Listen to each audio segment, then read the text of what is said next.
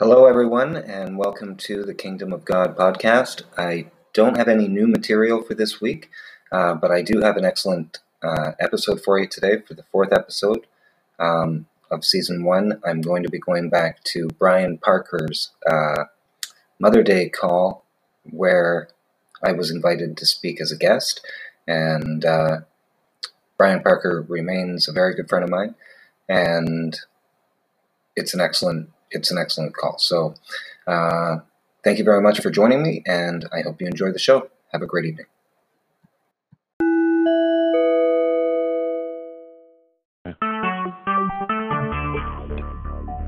Talk shoes. Recorded live. Hey everybody, this is Brian. I want to welcome you to the Matrixic Discussion Group call for Tactical Sovereignty this Sunday evening.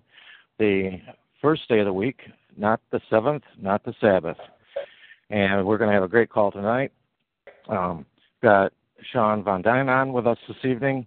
And he's kind of sat back and watched things happen and really kind of connected a lot of the dots. And he's seemingly on the same page that I am. You know, we have to realize, you know, like I posted today, that scripture that, you know, we fight not, you know, against flesh and blood.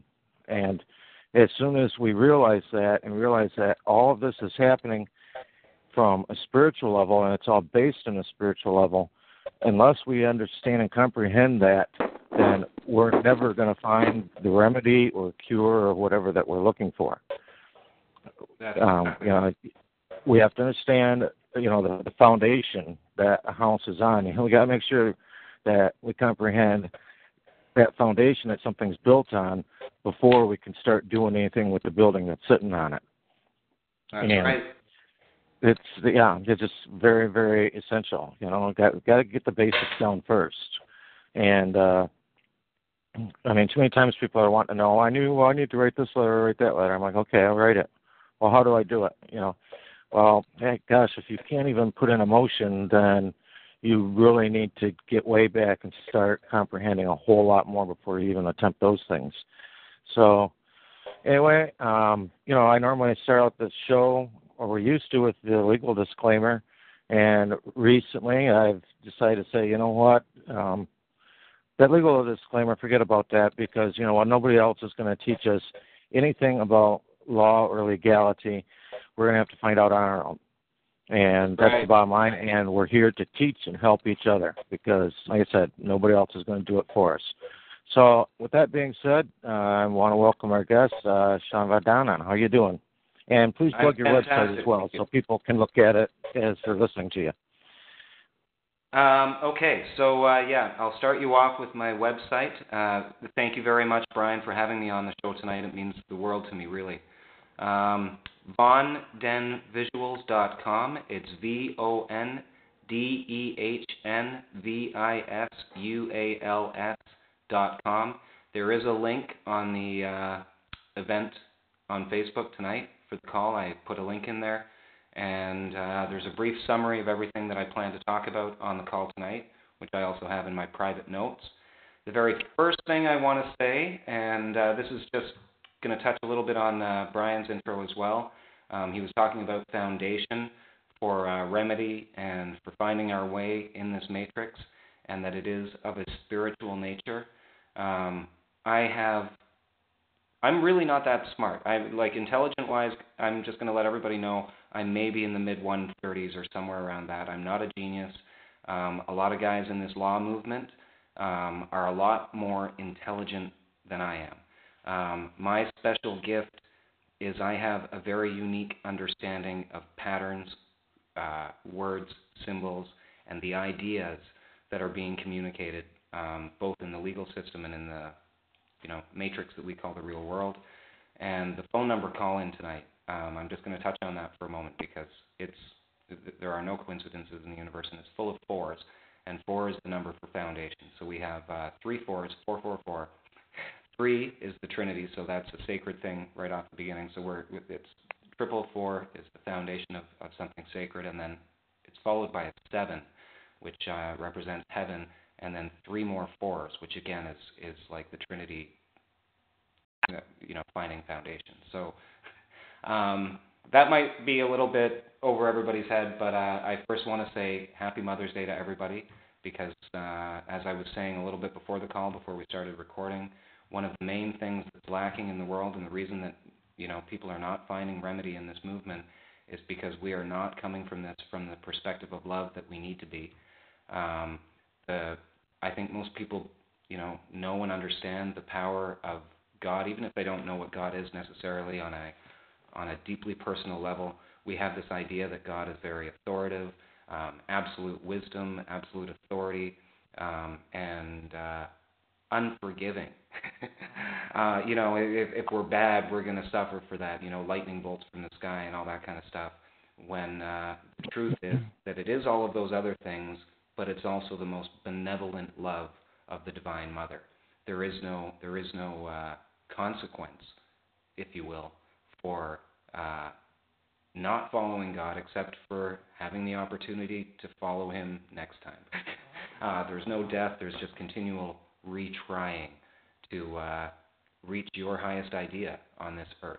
And that's what the Father really represents, is your highest idea.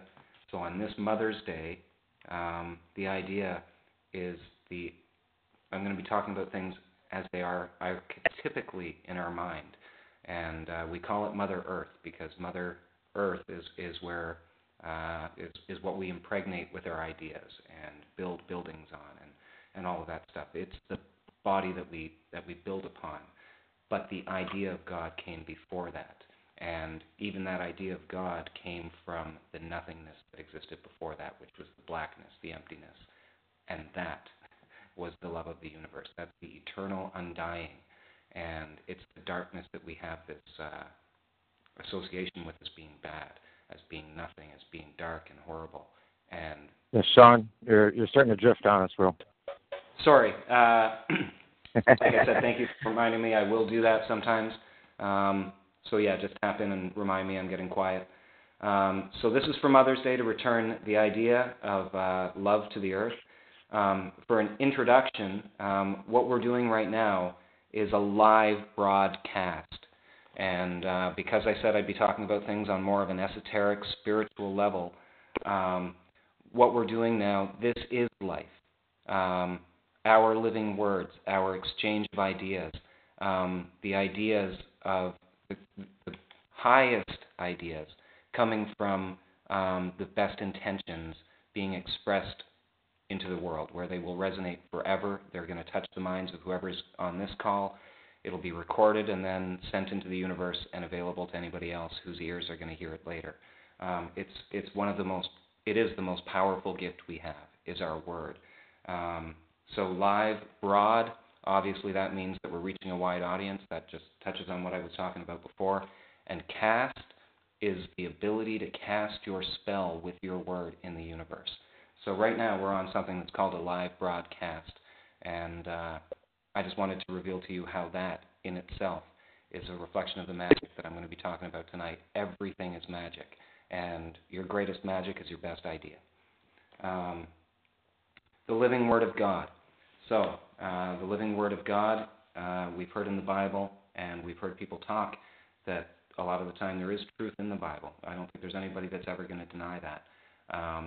There's a lot of misconceptions about how stories are related or translated from the Bible that might not be fully representational of truth, but the core message of the Bible is, or there are core elements of truth found all over the Bible.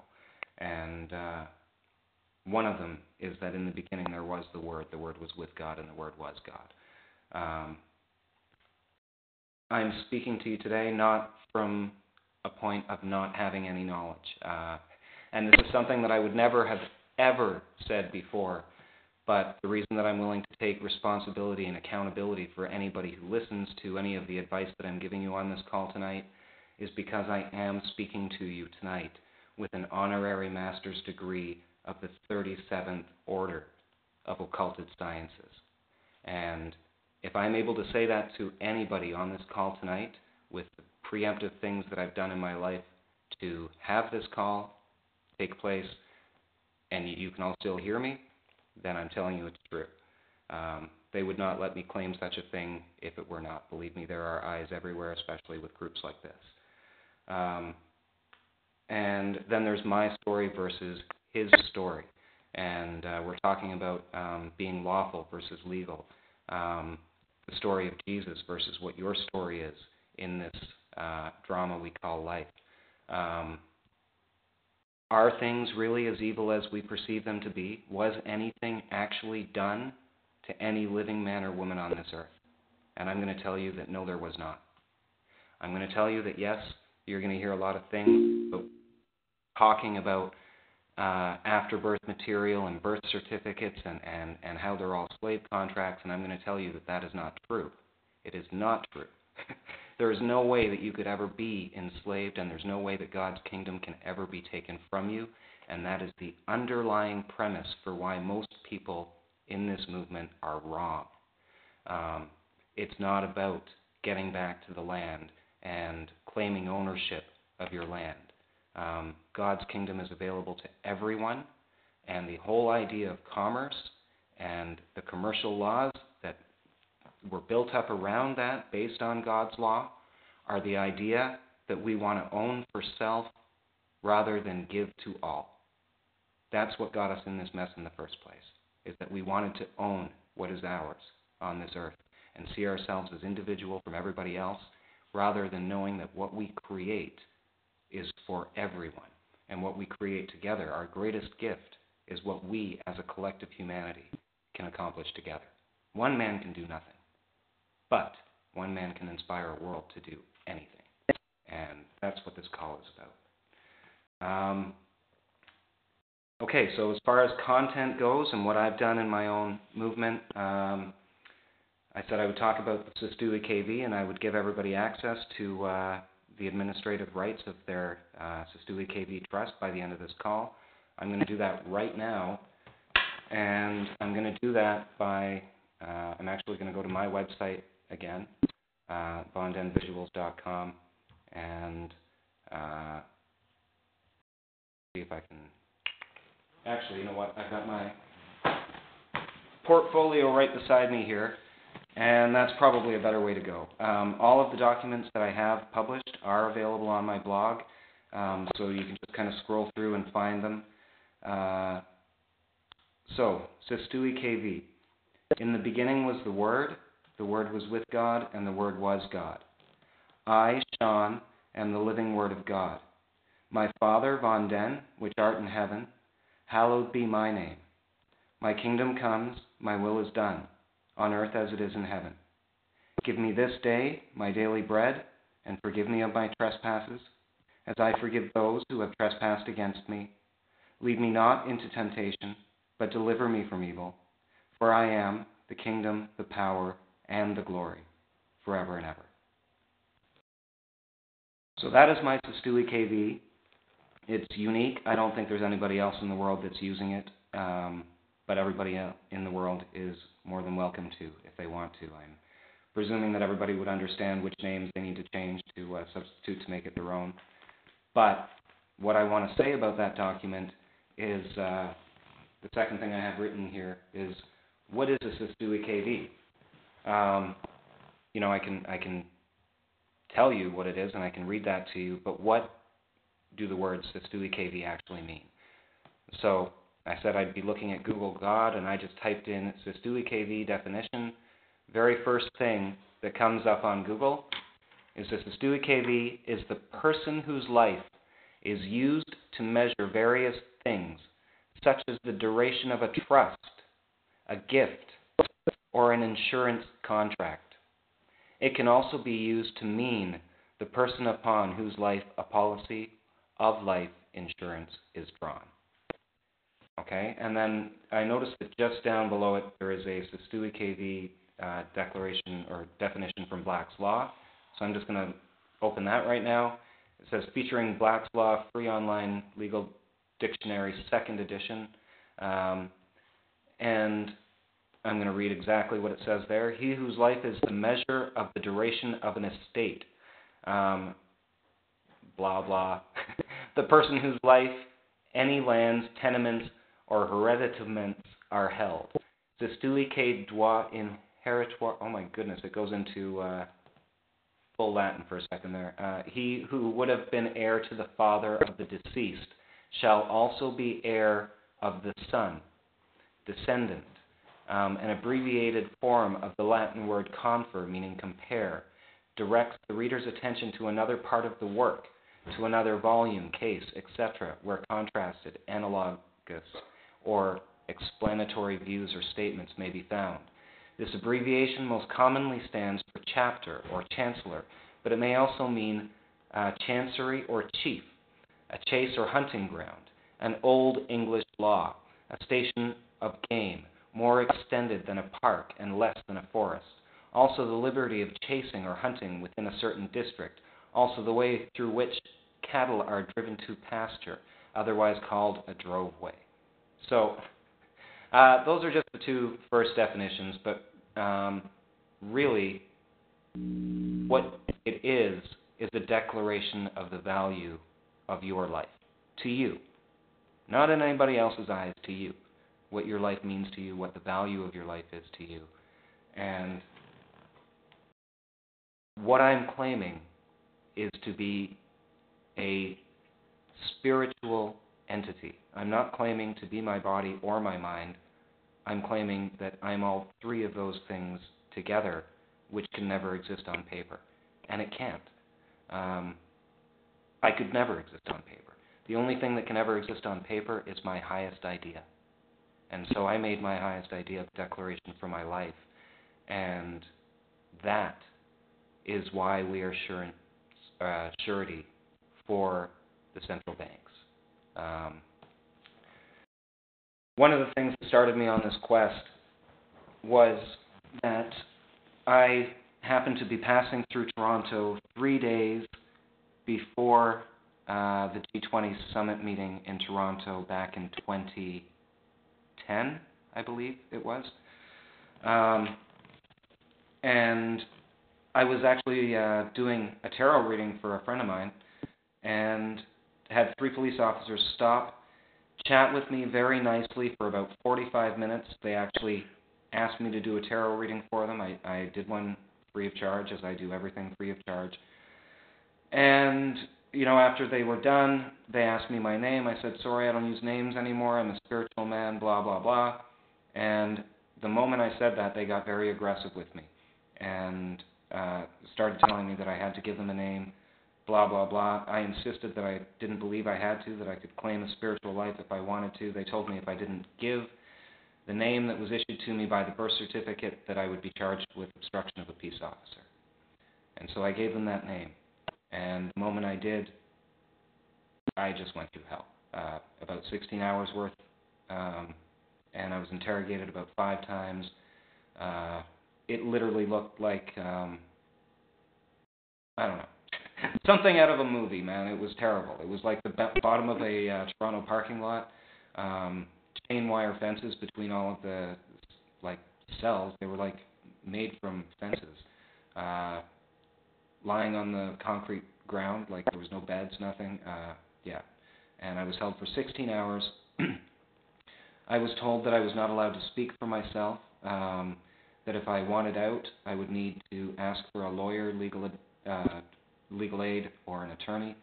And if I didn't agree to those terms, I would be held indefinitely. And, you know, I did, I think, what anybody in that situation would do. I said, okay, fine, if that's the only way I can get out, I'll take legal aid, what the hell. And then I found out that legal aid was going to try and get me bail. I couldn't even believe that they were going to be asking for bail. I thought, what is going on? I was released on bail after about 16 hours. My brother came and picked me up, and from that moment forward, I decided that I was going to do everything and anything I had to do to learn whatever I needed to learn, so that I could stand in court and speak for myself. And it took me 7 years from that time to get to where I am now. So in addition to that Sestui KV, I'm going to ask you, Brian, to remind me again if I go quiet, because I'm going to read... there were 3 follow-up documents that I used. I'm only going to read one of those just to save time on the call tonight. But they are, again, available on my website. but I'm going to read the first one, and then I'm going to explain why I sent the following three documents after the first one, and where I sent them and everything else that I've done since then. Excuse me. So this document is a matter for the public record. This was sent to Canada's Vital Statistics, and it starts, "To whom these presents may come, greetings.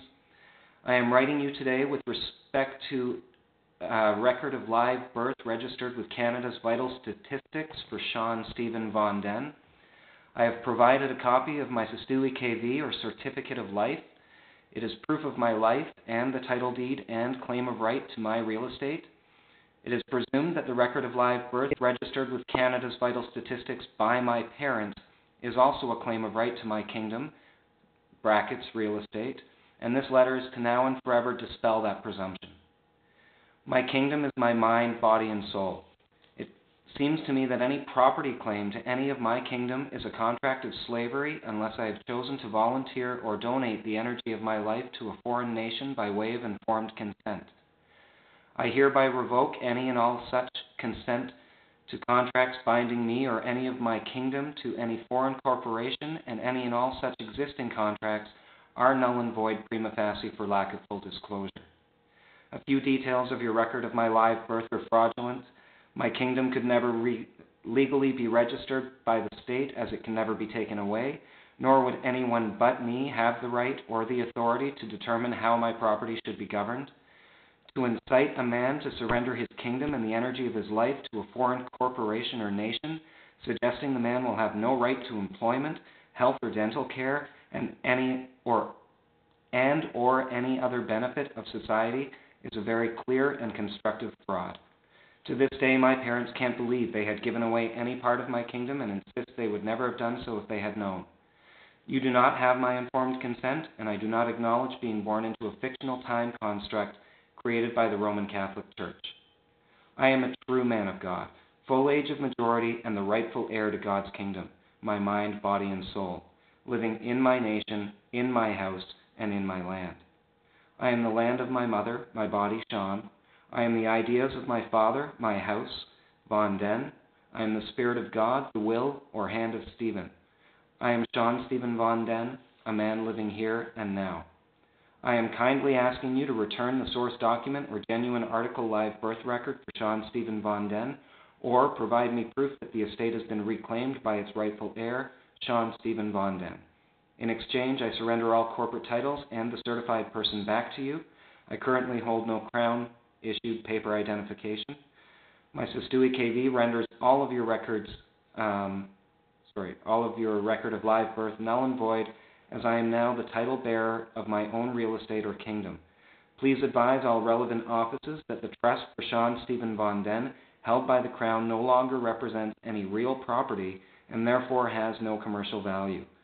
As the live birth record is considered the source document from which all other corporate fictions and titles are created, the corporate titled character Sean Stephen Von Den also has no life without my energy, rendering all commercial contracts created in my name and without my informed consent null and void. Let the Tower of Cards collapse, please.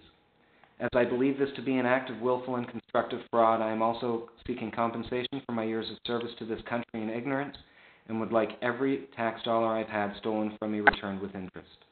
Every nation reserves the right to create its own debt-free currency necessary for the full development of its inhabitants, and I am sure I can count on your cooperation and support in developing a coin for my realm, documents for travel, and establishing my kingdom in the international community. I look forward to your reply. Have a blessed day. King Sean, Hand of Stephen, House of Von Den." Okay, that's all the reading I'm going to do. Everybody still there? I'm here. All right, cool. Yeah, we're here for a moment. I thought, okay, my God, they cut me off. All right, so we're still live. We're good. Any questions so far from anybody?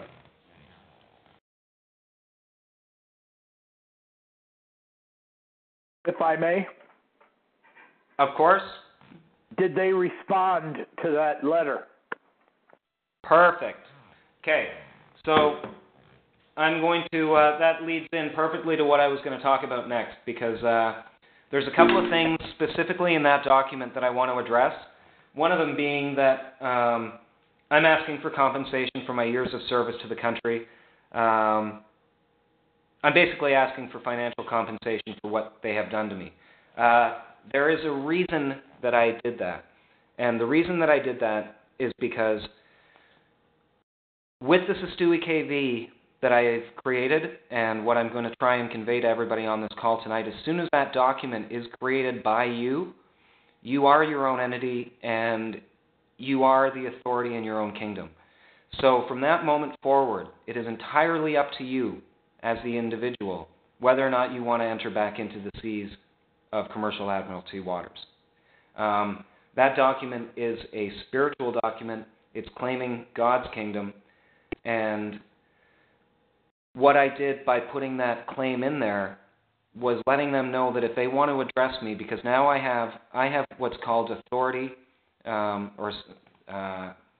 me make sure I use the right words, standing, capacity, and I guess that's it, standing, yeah, I have full standing and capacity in law, and I think those are the only two things you really need. But anyway, and status. That's right, status and standing. And so what that means is once I create that document and I'm standing in God's kingdom, well, God's kingdom is a jurisdiction that covers the entire earth, okay? Which means that it can never be taken away from you. That jurisdiction can never disappear.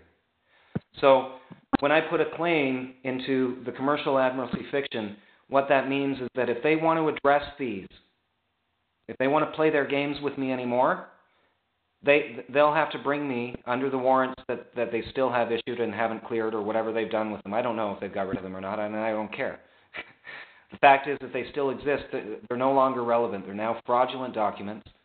And if they try to bring me into court in commercial admiralty, they no longer have standing in jurisdiction, or the judge in that courtroom is not going to have standing in jurisdiction the moment I claim God's kingdom. That makes me the authority of that courtroom. The courtroom immediately becomes the jurisdiction of common law, and their black magic tricks don't work anymore. Now we're speaking English with each other, and we're making agreements as common men and women. Now what people need to understand about that is that the moment that happens, there is no money. There is no settlement. That only happens in their fiction. So if they want to, battle me in their fiction, it's just a matter of me saying, if they say they want to maintain the admiralty of jurisdiction of commercial admiralty court, and that's the jurisdiction they want to go under, fine. I have absolute authority in that jurisdiction, and so I'm just going to pass a default judgment claim for what I've already put on the record. And that's it. Judgment claim done, case dismissed, and I'm going to go and cash $11 million or whatever it was I asked for in settlement. So they're not going to bring me into their courts. And I guarantee that. I know that. Because for me to do that would be dishonor. And that's why I have to talk to everybody about honor today, because if you're getting out and you're wanting to go back in to these courts and fight them, then you're not acting in honor anymore, because you're not respecting the judge's position. And the judge has a very specific duty to maintain the assets of the church, okay, which are controlled by the central bank, which, Sean, sounds all... it all sounds, like a big conspiracy, but it's not. Okay, they're all being secured for the church by the central banks. Okay, so the person who claims God's kingdom can share it with all the world. Yes, go ahead. Yeah, just before you get into that, I wanted to digress. I want to back you up just a little bit with the statements that you had just made, because a lot of people are going to think, oh, yeah, that's well and good if you think that, they can't drag you in, da-da-da. But you've actually had evidence of that exact thing occurred. Oh yeah, I know this for a fact. They came when they came to your home and looked through your paperwork and then decided to take you into the jail. Can you give them that story so that they know that absolutely. You're just, not talking out of the side of your neck? Absolutely, and you know what? It's important, I think, that everybody listening to this call understands that until I actually created this document, and I didn't do that until, I created it in roughly December of last year, but I didn't publish it or send it off until January. It was received by the Attorney General on January 19th. And so on my mother's birthday, no coincidences, February 19th is when it would legally become lawful in their fiction, or lawfully become legal in their fiction. So they've got 30 days to respond on a national level, and then I think Brian was saying 90 days on an international level. The point is, though, that none of those things are relevant to a king. Once you've claimed your kingdom, you're in. Those are all their rules. And so what you're doing by letting them know and sending in a Sestui KV, it's a courtesy, because I don't have to do that. I could have just created my Sestui KV and continued to walk around, and you know, I'm going to hand that to police officers, and they're not going to understand it, and they're going to take me downtown, and they're going to call whoever they need to call, and 5 minutes later they're going to, you know, say sorry and shake my hand and ask to drive me wherever I want to go. That's what's happened to me the last couple of times that I've been taken by police. And what I started doing after I filed my Sestui KV is I started holding my public officials responsible for upholding the law, because that is what a true king is supposed to do. He's supposed to make sure that the common law is upheld for everybody. So I sent that message out, and then I noticed, and this is something else I'm going to talk about as well, because I was on social assistance from October of last year until whenever I got this done. And people say, oh, no, you can't do that. You can't take a benefit from the state and declare sovereignty at the same time. You know what? We're living in God's kingdom, okay? So everything is a gift from God. And if the only way that you can get it at the moment is by taking some benefit from the government while you get it sorted out, fine. That's what I did. And you know what? I believed that what I was going to learn was going to be more than enough to pay everybody back and not be a burden on society or whatever anybody else wants to think. But I noticed that they were still sending me checks. And this was after the 30 days had expired. And so instead of doing what other people would do and just go, okay, well, I guess they don't care, they're not answering my letter, I went into my social worker and I wrote him a letter, and that letter is on my blog as well. You can read it. And I quoted Black's Law Dictionary, how he was addressing me as a slave, how he's not allowed to do that because I've now claimed my kingdom, and that I've, you know, made this known to the Attorney General, and now anytime that they use my name, that's an infraction in commercial admiralty jurisdiction, blah, blah, blah. So all you're really doing is compounding commercial charges in that fiction against people who don't use your name, and that sets a message. I mean, did it do anything? No. I mean, he didn't listen to me any more than the police listened to me. And so what did I do? I went to my MP, and I wrote my letter to the MP, and I included the letter that I'd sent to the Attorney General, the 3 follow-up letters that I'd sent to Vital Statistics, the letter that I'd sent to my social worker, and now I'm building what is considered a case file of everything that I've done to try and be responsible and pay these central banks back, and nobody's listening to me. So now I'm the responsible one, and they're not. And that's kind of the premise that you have to keep going with, because in their fiction, you asked, did they respond to that? Well, silence is consent. So if they don't respond to you, you've got to remember that all of their laws that they have in their fiction, they work for you when you claim your life, and they work against them. When you're in their fiction, they work for them and against you. So once you make a clear idea about what it is you want to do with your life in that direction, and you don't want to be a commercial title anymore, then everything in the universe is going to be taken care of you if you are doing God's work. Now, do not confuse that with creating a Sestui KV and then privatizing that stuff, incorporating it, and charging people money. Because if you do that, then you're just going back into the same fiction with your own fiction, which is, you know, and that's why these people get in trouble. So that kind of touches on a video that Brian posted on Tactical Sovereignty the other day with a guy having a conversation with 2 police officers. They were being very, very nice, and they were asking the guy why he was doing it, what his reason was for it, and if it was getting him any further ahead. And that's really what I think people need to start asking themselves, is like, is he really helping anything by what he's doing? Is he saving himself that much hassle? And does he know why he's doing it? That's the most important thing. Do you know why you're doing this? And if you're doing it just because you want, a more advantageous perspective of the commercial realm, if you're doing this because you want to try and get access to millions of dollars, you're doing it for the wrong reason. There is no money. But if you want to do good work in the world, you can set up any kind of ecclesiastic, you can use that trust to create wealth to do God's work. And that's what I want to teach people how to do today. If you want to go back into the fiction and be private and all that kind of stuff, I take no accountability or responsibility for that. That's all on you. This is about getting out of commerce and into God's kingdom.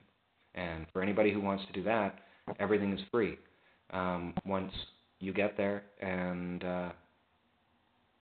and I'm more than happy to I'll tell you what I'm going through right now to administrate my estate. So that stuff all happened to me.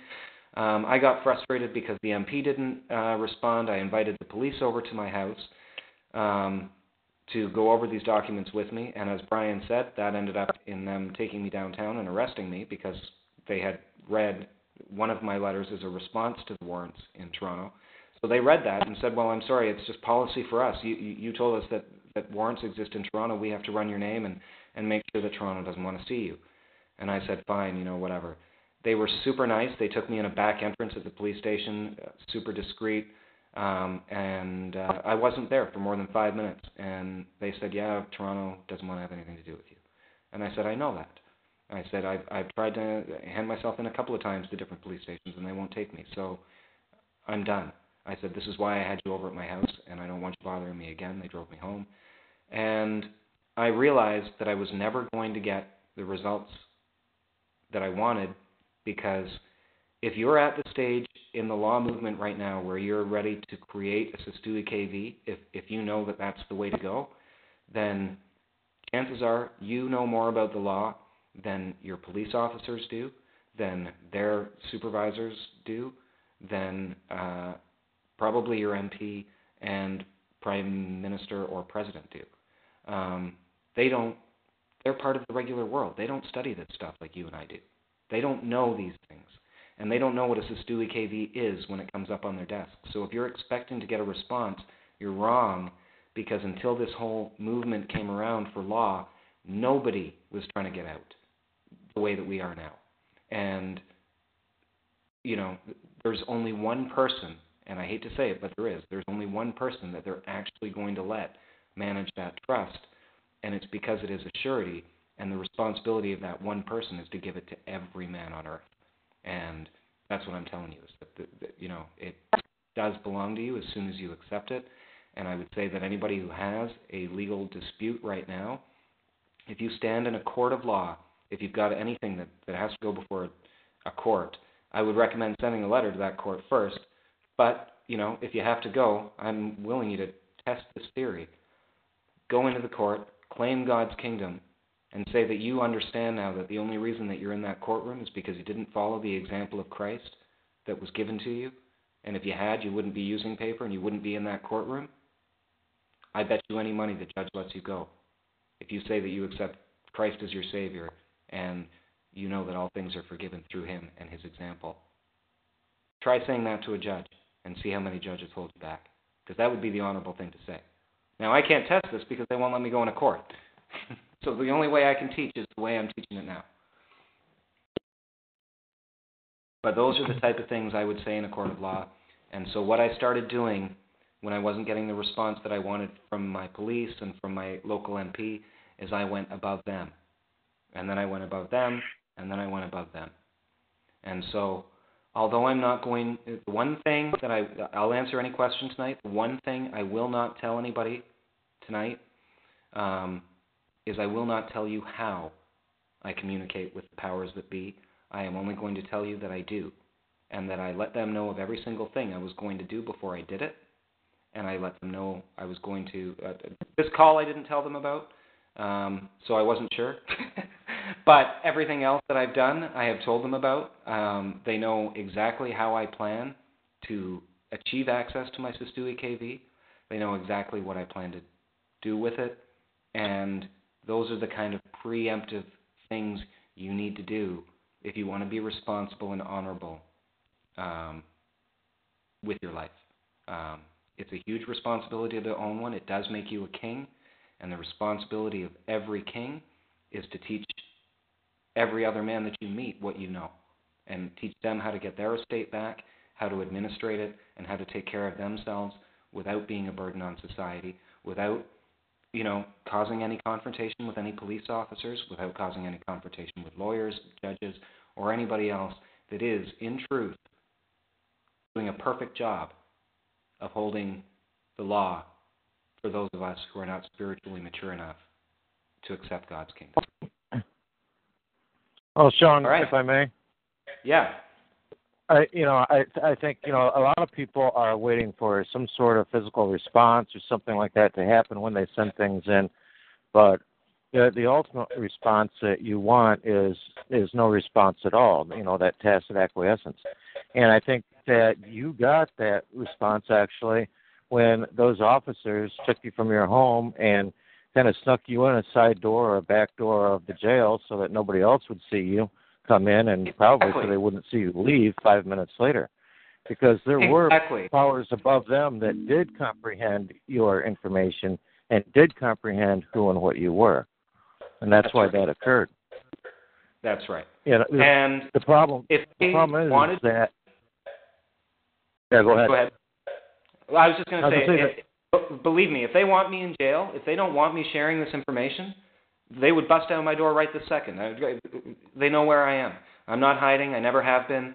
And all of the information that I'm talking to everybody about today, by the way, is also, you're going to find out that I'm not just like coming out of nowhere saying this shit. I have been hiding in the shadows, but I've got 9 years worth of research that you can check out on my blog. I didn't just come out of nowhere. I am coming out of nowhere, but I'm not coming from nowhere, I guess. So this has been a really long quest for me. And Brian, that is the key thing that a lot of people don't understand, is that you're bang on. You are not going to get a response. And if you're expecting one, then, I don't mean to sound condescending, but if you're expecting a response, then you're not governing yourself like a king. You're not thinking like a king, because a king does not ask for approval. He doesn't. The king makes the rules. He makes the laws and tells people how it's going to be. And that's exactly what I've done. This is what you did. This is what you're claiming to do. This is what you can't do under God, and you're not going to do it anymore. Well, of course I'm not going to argue with that. And they didn't. What I did end up getting after, like I said, I'm not going to reveal to you my secret mail system that I use to communicate with the people I communicate with, but as soon as I did that, that was when I got a response from the Attorney General, roughly a week later. And it was sent regular mail, so it would have been roughly two or three days after I started communicating my intentions to higher-ups. So what I got back from the Attorney General was a stamped Sestoui KV, a copy of my Sestoui KV stamped by the Attorney General, as well as a letter from their legal department, which I more or less ignored. The only thing that was important was that the Sestoui KV copy that I sent them, and that's another thing everybody needs to understand. Once you create a Sestoui KV, it is yours. You do not send the original, ever. Okay? That is something you keep on your records. You create it with your own hand. You keep it on your records, and you send a copy. You write the word copy, you go get it photocopied somewhere, you write the word copy on it, then you send that, and you send it registered mail, and that's the responsible thing to do. You only need to send it to one office. I would recommend the Attorney General, but they actually have a responsibility as public servants to make sure that that's communicated to every other public servant office. So if they don't do that, that's not really your issue. But it is your responsibility to follow up on that and make sure that it is being done. How you go about doing that, that's the creative process. That's how we all have our own way. How it unfolded for me is not going to be how it unfolds for everybody else, but that's what you have to do. If you're saying you can't use my all-caps name anymore and you get something in the mail with your all-caps name on it, well, then you've got to write that person back and just say, hey, did you not see these documents that I put on the public record? You can't do that anymore. And you know, I've got a couple of letters now in my folder. People address me as a king, King Sean, blah, blah, blah, blah, blah. And that is also different. So like Brian said, you know, people treat me a lot differently. Even in Thunder Bay, I also got taken in one time for hitchhiking on a no-access highway. That was a complete mistake because I don't even do stuff like that because I try to avoid attention. So I wouldn't have been on a no-access highway if that's what I'd known it was. But I didn't. And so, you know, again, they stopped me and all I had, again, was my word. So, but I was speaking my Sestuhi KV at that time. So I basically said that to him in the car on the way down to the police station, and then I was there for maybe 15 minutes while they went over stuff. And I had 4 officers in that situation come down when I was released, shake my hand, ask me what it was that I was doing or what I'd done, why they were being asked to let me go, and I said that I had no answers for them. I don't know what's going on either. I need to know what I need to do so that I can stop getting hassled like this. And they told me to go and see a justice of the peace, which is what I did. That did nothing for me either, and it was about another year and a bit before I came up with my Sestuhi KV written and did it that way. And if you look at my Sestuhi KV, I said I would also talk about magic. Go ahead, Brian. No, this is Dave in the Thumb. Sorry. How are you pronouncing that trust? I'm not getting that because I hear it pronounced many different ways, and I sure would like. I don't even know if I'm pronouncing it right, brother. Just so you know. Spell it. To me, it looks French, and I grew up, you know, French, like not French Canadian, but like as a Canadian, it's mandatory in our schools. So Sestuhi. I am DeRosier, so I am French Canadian. Okay, so to me it looks like, you know, like it is. Do you know what I mean? Without the apostrophe, it basically looks like it is, you know. So I say it like it looks. But the truth of the matter is it doesn't really matter how you say it, I don't think. It's what it means, and it's really just a declaration of life. But I saw a word breakdown of it, and it says that you should pronounce it as SDKV. Can you spell it? I heard that's the right pronounce. SDKV. Can you spell it? C-E-S-T-U-I. Thank you. All one word. Thank you. Appreciate that. Sorry to interrupt. No problem. And then KV after that. Yeah. I had again QUEVE.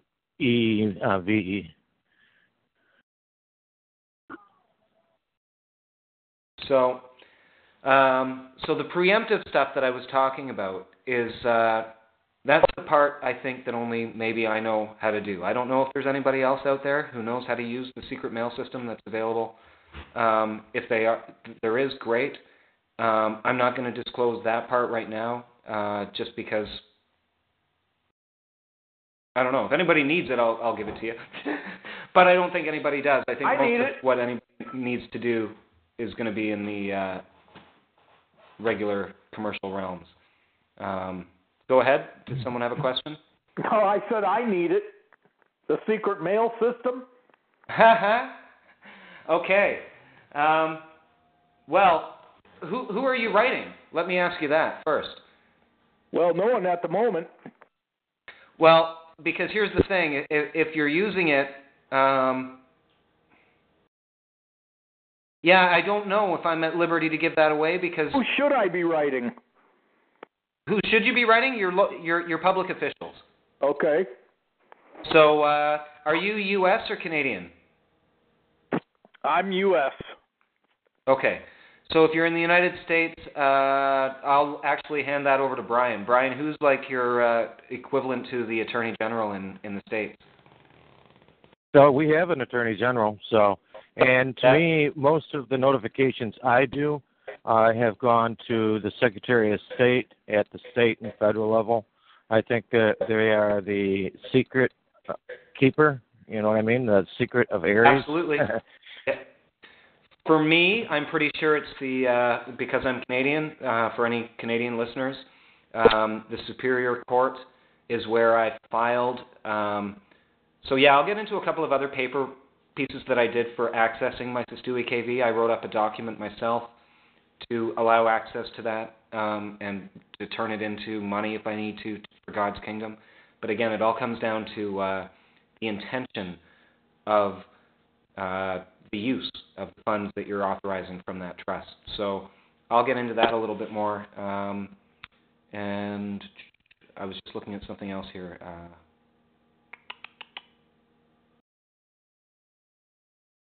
We're talking about the mails. Oh, yeah, the people to write. So in the ministry, and that's something else I wanted to speak about, it's the ministry of the Attorney General. So we're always talking about how it's all run by the Vatican and the Roman Catholic Church, and all of the people in the courtrooms are all in robes, and it's almost like it's some kind of magic ritual that's going on.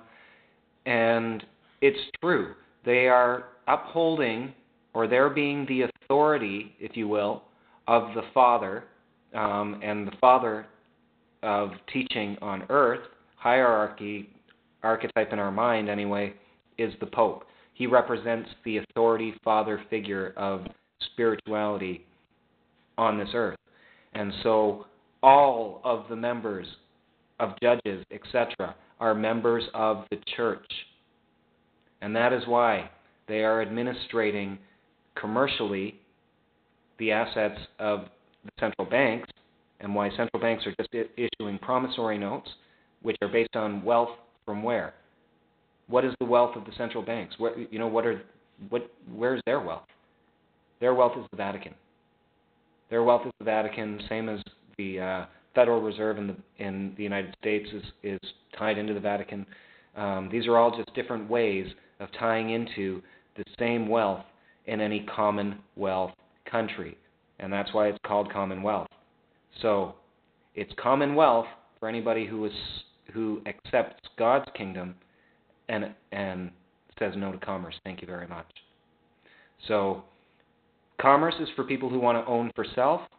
The kingdom of God is for those who want to share everything that we've created openly with each other, and treat every man as an equal, regardless his skill and or role on this earth. We need to start understanding that whether you're the garbage man or whether you're the president of a country, your role on this earth is equally important. We all have equal value, because without any one of us, we're not whole. That's just how it is. We are all one people.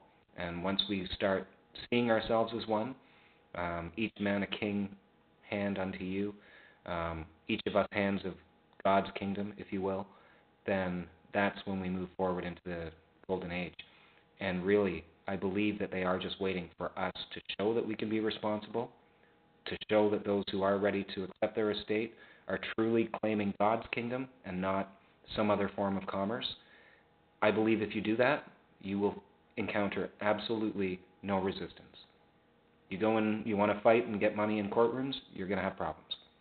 But if you're trying to get out of things and accept God's kingdom and be a good boy or a girl from this point forward, whichever the case may be, you're going to be fine. You're going to be fine.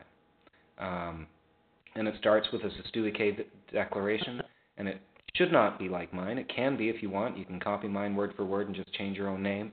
But a SysDewey KV can be anything, and it should be anything, because we all have a unique role to play on this earth. And I think everybody's SysDewey KV should be a declaration of what their value is as a contribution to this earth and its highest idea, or your highest idea for self. That is what I would recommend everybody do. If I'm all right, I'm ready to take questions, I think. If I may? Go ahead. Thanks. Where might I read yours? My SysDewey KV? It's on my website, so I don't know if you got that address. There should be a link to my website on the event page for the TalkShoe call. And on my blog, there's also what is the website? Section called My Story, which has all my documents. But yeah, if you just go to my main page and scroll, you'll eventually find everything, because everything's in chronological order. So it shows how I started. It shows all the mistakes that I made, because those were mistakes.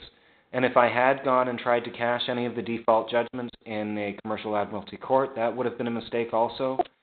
As soon as I got my stamped copy of the Sestui KV, that's an acceptance. That's an acceptance from the Attorney General. And if you know that, then it's time to rock and roll. That means, yes, you know, very few people get a response. And you asked, what to do if you don't get a response. Don't worry about it. No response is success. If they're going to rebut you, they will. Sorry? You said that link for your website was where? It's my last name, which is Vondehn, V-O-N-D-E-H-N, and then visuals, visuals.com.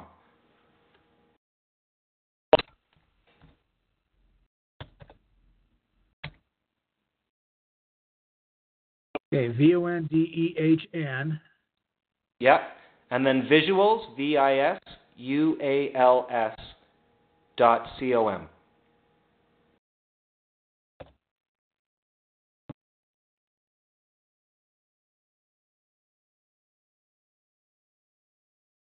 Ah, that was my problem. Did you find it? Not exactly, but I'm getting there. Okay. You have oils on your Facebook page? Yes. I've got 3 Facebook pages, too. I've got Vondehn Visuals Oils, Acrylics, I think, or I don't know. And then my normal Facebook page, which is just my full name now, because that was part of what started this, actually. Facebook made me use a legal name, and I thought, damn you. So I thought I better get my ass in gear and claim that name before I start using it again. And but no joke, that really did play a factor. And as soon as they asked me to do that, I posted my Sestui KV actually on Facebook, believe it or not. That was the first place that I posted my Sestui KV, was Facebook. And then after I created it, Brian's group is the first place I posted it. So it's in Brian's group somewhere, too. And you know what? I'll save you some time. I'll post it in Tactical Sovereignty again, if that helps you. Sure. Dun, dun, dun. Because I have it on my computer. I can do that right now.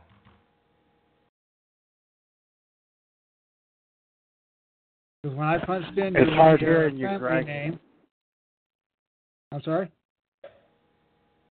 I said it's kind of hard hearing you, Greg. I'm sorry. When I punched in his family name, I ended up with a PDF that says, "This document is a matter of public record. To whom these presents may come, greetings."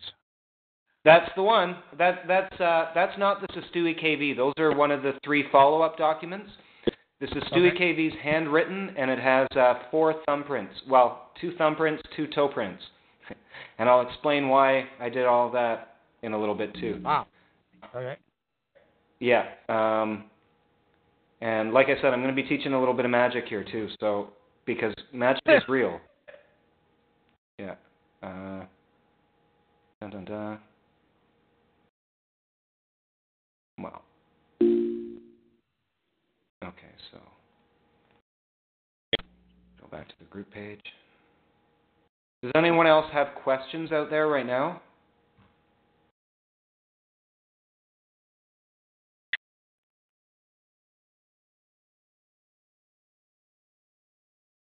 I just want to say, Sean, that, so much of this all ties in together and has been told to people over history and over time. I always think back to the Shakespeare quote of, I have given you a face and you've gone and made another, And essentially that's exactly what has happened is that, when people are born, they go and create this fictional organization for people to use to operate in their world of commerce, in the systems world of commerce, by using that mask, you know what I mean? And people don't even, and, they get mail all the time at home in the all caps, and they get all their ID in all caps, and they don't realize that they're using this fictional organization, and that's what they're operating through, and it's not really them. You know what I mean? That's right. And that's the correction that has to be fixed. That's the presumption and assumption on the part of the system that has to be corrected is that, hey, I know you created this organization out here, but I'm not representing it anymore. That's right. That's up to every individual to do that. That's right.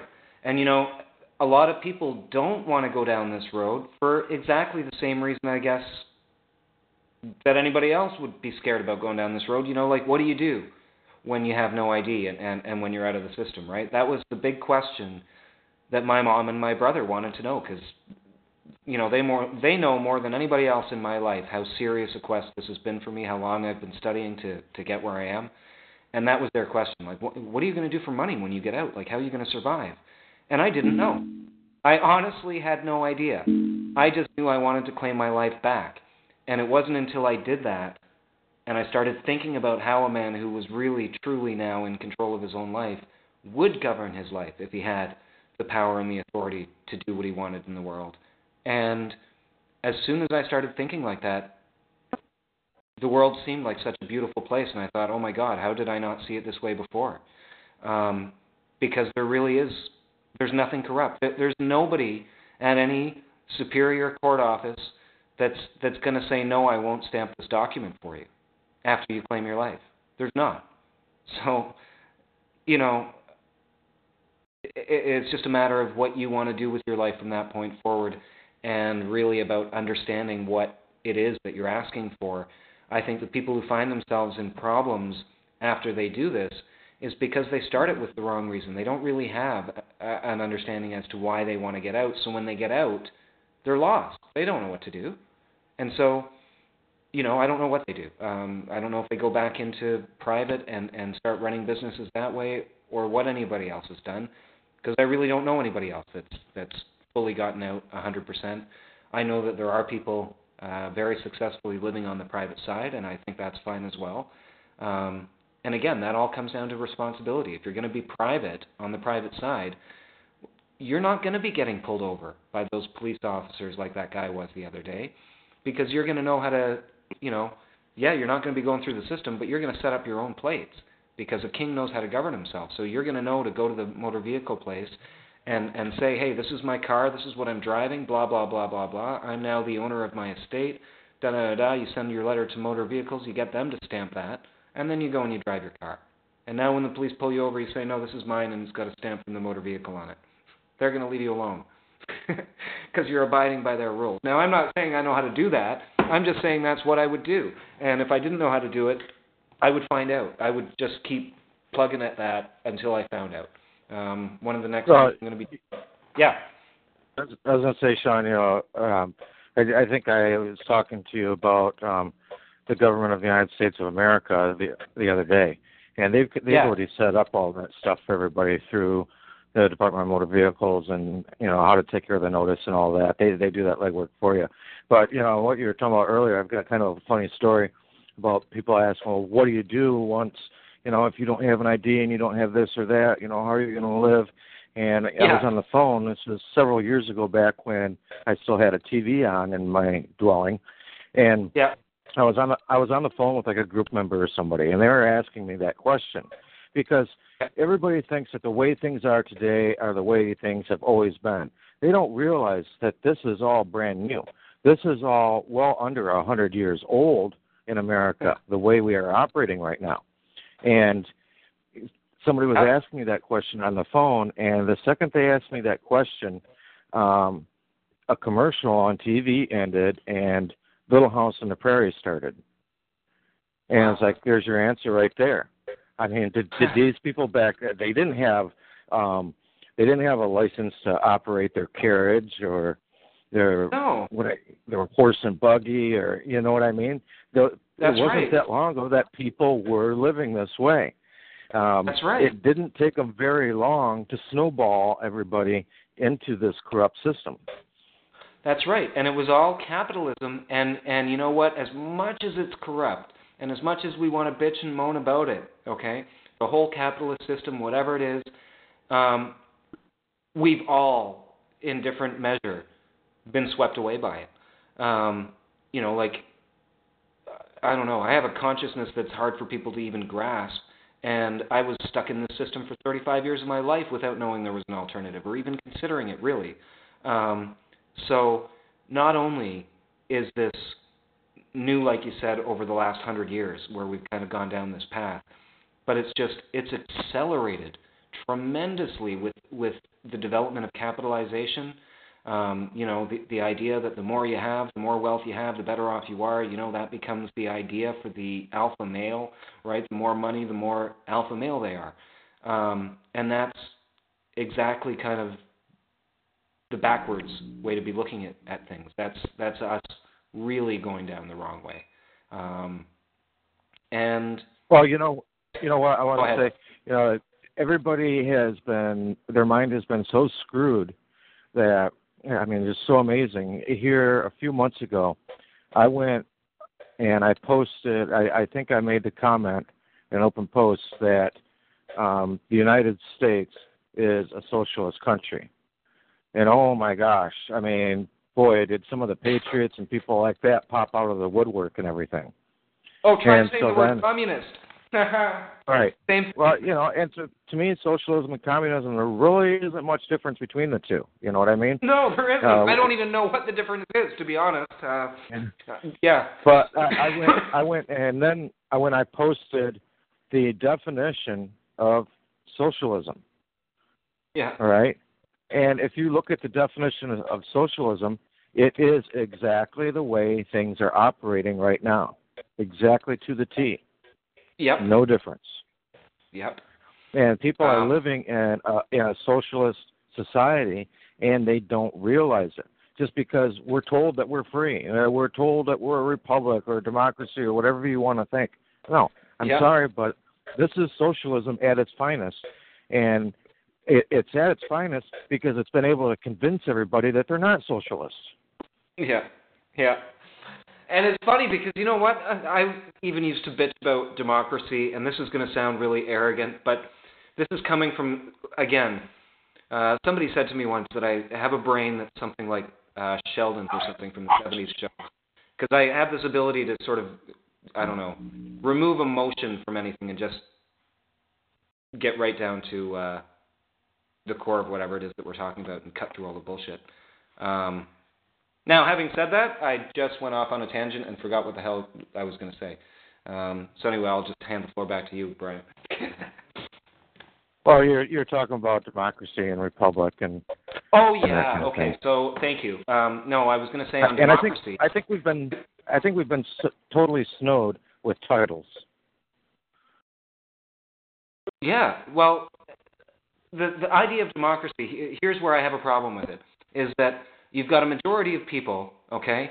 And let's say that we have some really, really, really, really good ideas, progressive ideas about how the world should move forward. And those ideas are held by the smartest 10% of the population because they can figure things out a little better than the rest. But the country is being guided by the general intelligence of the masses over. Do you know what I'm saying? Now, that's where this sounds really bad because that is almost like a direct quote from something that one of the elitists said, is that surely governance of the select few intelligent over the masses is preferable to the autodetermination of the masses or something to that effect. And so it does. It sounds like a very Illuminati sort of plot. But there's a lot of logic to it. And the funny thing is, if people could understand that and think, you know what if the people taking care of your world are not really that evil? What if they're just kind of taking care of things until you say no more? And that's sort of always been my philosophy, is that they have been pushing this envelope. And this is just a perspective I want everybody to consider. Imagine for a moment that they have been trying to micromanage us and that the only reason that they have so many laws is because there was this spiritual awakening happening and they had to try and calm us down, so they had to like create more laws to make things more strict, to keep things under control. But in reality, they want nothing more than for all of us to grow up so they don't have to worry about taking care of us anymore. And they're worried at this point that it's never going to happen, and that we're just going to be, the few that do get out are going to be, lawless and not respecting any laws and causing all kinds of trouble and havoc for our local authorities, or, the complete opposite. People are just not going to get out and keep going into courts and keep doing all these stupid things. But I don't believe that. I want to present this perspective that I made an entry about V for Vendetta and how he's perceived as like this hero in the movie, even though he's doing all kinds of things that would otherwise be perceived evil. We don't generally condone killing, but we think it's okay for V in the movie because the people that he killed were totally evil and deserving of it, whatever. What I'm suggesting is that the people who do have this esoteric wisdom in your world have, in fact, put all of the symbology and Masonic buildings and all of that stuff into place. They've created the laws that we are living by now, and they've done it all intentionally to be unbearable, because somebody had to play the bad guy to make us angry enough to wake up. And they know the more they push us, the more it's the law of the universe. There is no way that the most enlightened people of this world could not understand the fundamental principles of magic, and that is, if you are doing evil, okay, if you kill 1 million people, you're bringing 1 million saviors. That's kind of the balance. Whatever there always is balance in the universe. So the more evil energy somebody's putting out, the more positive energy has to come into the universe to combat that evil. And they've been doing this magic, this evil magic that they do, or that you can perceive to be evil, or that the world perceives to be evil, because they knew that man was going to walk away from God for a certain period of time, and they figured it was better to keep that chaos organized and controlled so that when we were ready to grow up, we could just enjoy the kingdom, rather than have us all sort of willy-nilly learning shit on our own. And so they've been doing things on very specific days to amplify the frequency, to try and speed up human evolution. Not slow it down like everybody thinks, but everything that challenges us forces us to grow faster. And we know that from looking at any organism that exists on the planet. When that organism is facing the end of its lifespan, it will adapt and evolve to continue itself. And that is essentially the magic that they've been putting into this universe. They wanted to start all these revolutions and things to make people grow up. Okay? If 9/11 was an inside job, let's consider that for a moment. If it was, okay? And the magic, the true magic of what is shown in V for Vendetta and other movies, where if you he destroys a building of parliament in that movie and says to Evie, it doesn't matter that the building is empty, it's the idea. And once you destroy an idea, it will die. That's the laws of magic. So the World Trade Center was attacked, the number one source of world's money, and the number one world source of power, the Pentagon. Why? If it was an inside job, would the government of its own country want to destroy the two things that give it the most control? It does not make any sense, unless they wanted the world to change. And they do. And everybody's got everybody thinking that the New World Order that they want is going to be horrible and awful. No, the New World Order is waiting for their savior that they have created, basically, through their understanding of magic, their fiction that they created and spread between millions of people all over the world, because it is the most prolific living example of the self-fulfilling prophecy that man has ever seen. And that's why the Bible is the greatest story ever told, because they knew that if they created a superhero character of spirituality and all of the world had some kind of consciousness of that or knowing of that, whether it's consciously active or subconsciously active, the entire world would create that through the combined consciousness of man. And that's all they've been doing. They've been trying to create Christ by playing the role of evil, because there is no evil in the world. It exists within us. So I was going to say, Sean, if you look at the movies of the past few years and what they're putting in the theater and everything, it's all these superhero movies have all made this big comeback. That's right. And it's like trying to get everybody to look for, where's my superhero? Who's going to come and take care of all this? And the message really is it's you. Because the harder and they make things on you, and I don't mind telling people, Brian, on that note, I will say to the rest of the world, don't worry about it, because you know what? I was like waiting for somebody to step up and do it, because I just knew it had to happen. It's the law of the self-fulfilling prophecy, and I've been waiting to see who that dude was going to be. But it's me, man, and I'm not afraid to say that anymore, because I've got a date for it, which is June 5th. So if I'm wrong, everybody's going to know I'm wrong by June 5th. But this is why I'm speaking tonight, because if anybody thinks I'm not that dude, I'm telling you right now that I am. There is no Christ. Christ is a character in a story, and that role is open for anybody who wants to take it. And anybody who chooses that role is ultimately going to end up in that destined place in the universe. We can't... Hey, Sean, yeah. Did you check out that clip that I sent you on the Secret Book of John? I did, and again, no coincidences. I'm so glad you brought that up, because I would have forgotten to mention it. Never, ever had I heard that before, and yeah, man, everybody should listen to that. Say whatever you wanted to say about that, because I don't want to cut you off, but yes, I did watch that. It was awesome. Well, the basis to it is that, and like I've tried to explain to people before, if...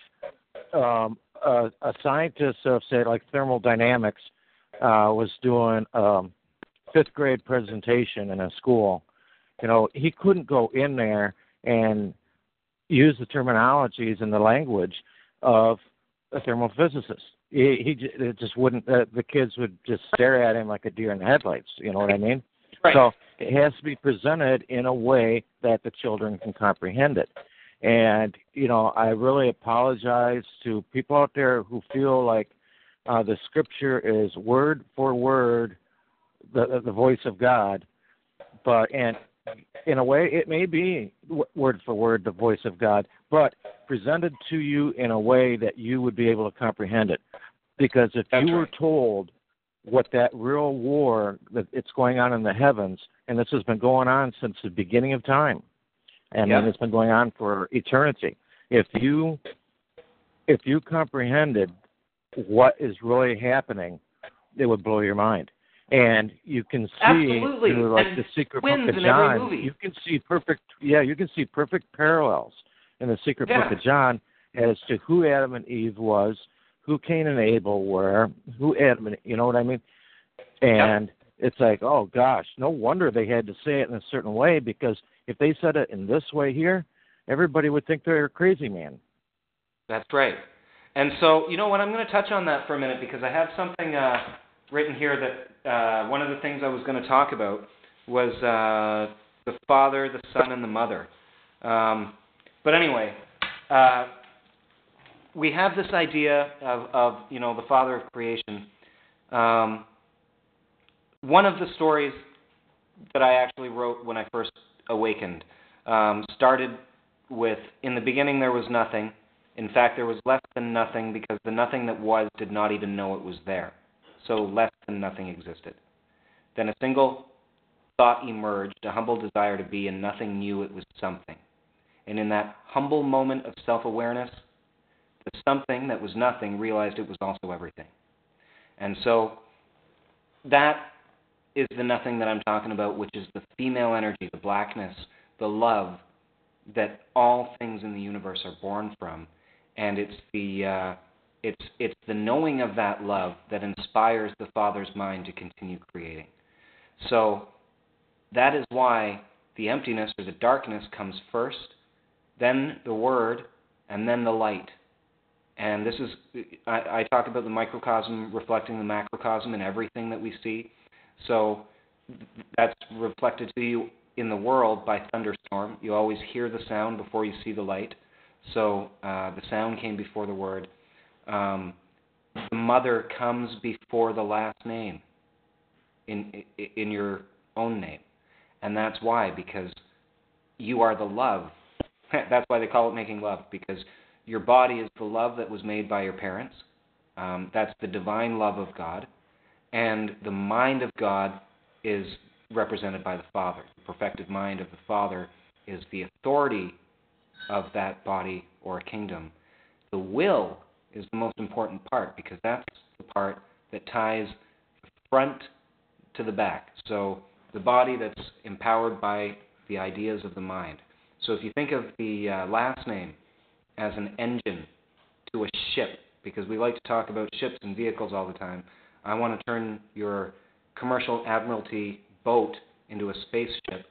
So your first name is your first name, and then your last name is the energy or the ideas behind it. Now, if you couple the power of your last name with the energy of your spirit, the Spirit of God, and put that idea behind your house and your name, you will accomplish absolutely anything. And what I wanted to say about that is that this is why, now correct me if I'm wrong, but I never once in my life saw Stephen on a commercial document. Has the name Glenn showed up on a commercial contract of any kind for you? On any bills that you pay? Nope. See? It's because they've never touched our will. There's no law on earth that ever presumes to have any authority over your will. Claim your will, and that is not something physical. It can't ever be taken from you. And your will is eternal, so it can't ever die. And it's been here since the beginning of time because it's of God. So that is why primarily my Sistui KV document is different from probably everybody else's on the planet. It's because I'm not claiming even my body or my mind. I'm not claiming to have any physical property. I'm claiming my idea or my spirit as the source and the power behind the idea that's going to move my ship to the next place. And the next place is heaven. So I want to blast off from this earth, and I want to take my boat that started on land, because that's what happened is we went from land onto water. And again, this is reflected to us in the Bible. The first tribulation was water. So we were given a boat to traverse the water, and it would carry enough of us to take us to the next level of growth. And the next level of growth is to leave the water and go to the heavens. As far as being surety for the debt goes and making us all slaves and thinking that that's what they've done, they actually didn't really do that at all. That's why they use afterbirth material or whatever they do, because that never touches your sacred holy temple, which is your body. It is garbage material. So it's just garbage, it's just paper, it's nothing. And the only attachment you have to it is your mental ideas about it, and that's true for any one of us. So once you give that up and reclaim your life, you do have the power to establish any kind of beautiful idea that you want in this world. And I'm more than happy to... Sure. Hey, Sean, I want to touch on that a little bit too, but yeah. In the meantime, your Sedekah, could you send that to me in Messenger? Yes, I can. It's funny because I'm still looking for it on my computer, but you know what? It'll be easier to find on my website. Okay. Yeah, pop that to me in Messenger, and I'll put that in the chat for the group. But it's interesting that you brought that up as far as the paper that they created, and it can never touch the body. Because we know that's absolutely true, because if there was any paper on us, that would be considered slavery. And so they cannot put paper on man. They're too smart for that. They're never going to make any... right. Yeah, so anybody thinking that any of that stuff going on just hasn't figured it out yet. Yeah. And in the same way, they can't even number you. You know, because numbering you would be evidence of slavery as well. You know, because we all know Emancipation Proclamation, yada, yada, yada, that slavery was made illegal.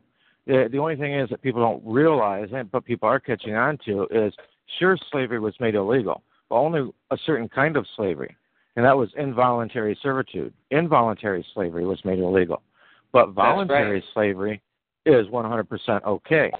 Now, absolutely, it is. It's called contracting. A few months ago, exactly. A few months ago, I was at the Social Security office, and I took a picture of it because I was like, "Oh, this is just too funny."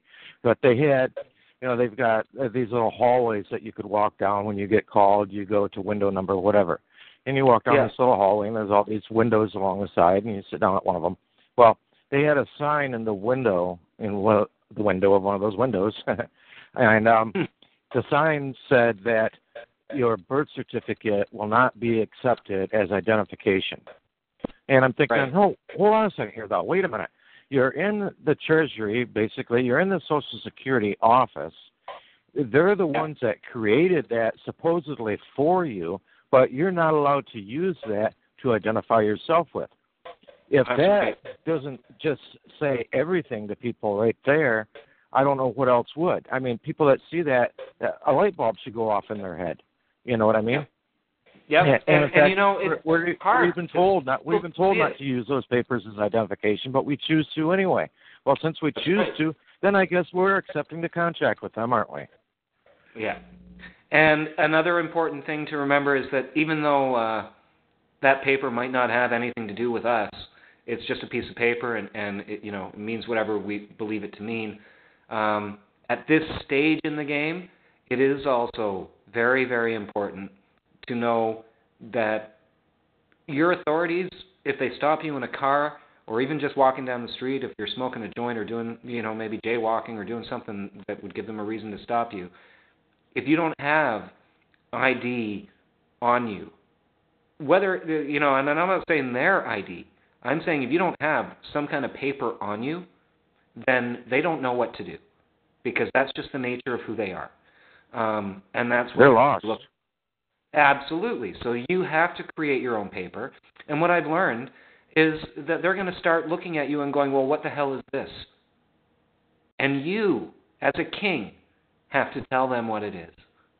And when you do, if you do it properly and responsibly and honorably, they're going to leave you alone. You just say, "Hey, listen, man, it means that I'm like a spiritual dude. I listen to God. You know, I'm not here for commerce. I'm not here to conduct business of any kind. And as far as I know, I'm not breaking the law." Am I breaking the law, officer, in your eyes? Justice Johnson is chiming in. Are you there? Yep. Yeah, I'm here. Brian, do you have the Secret Book of John, also known as the Apocryphon of John? All I had was, and I can't remember the guy's name, but he's doing a reading through it, and that's what I had was a portion of reading that he's doing. Okay, I'll drop the Word doc in your pocket because in your Skype chat, because I just did that. Okay, beautiful.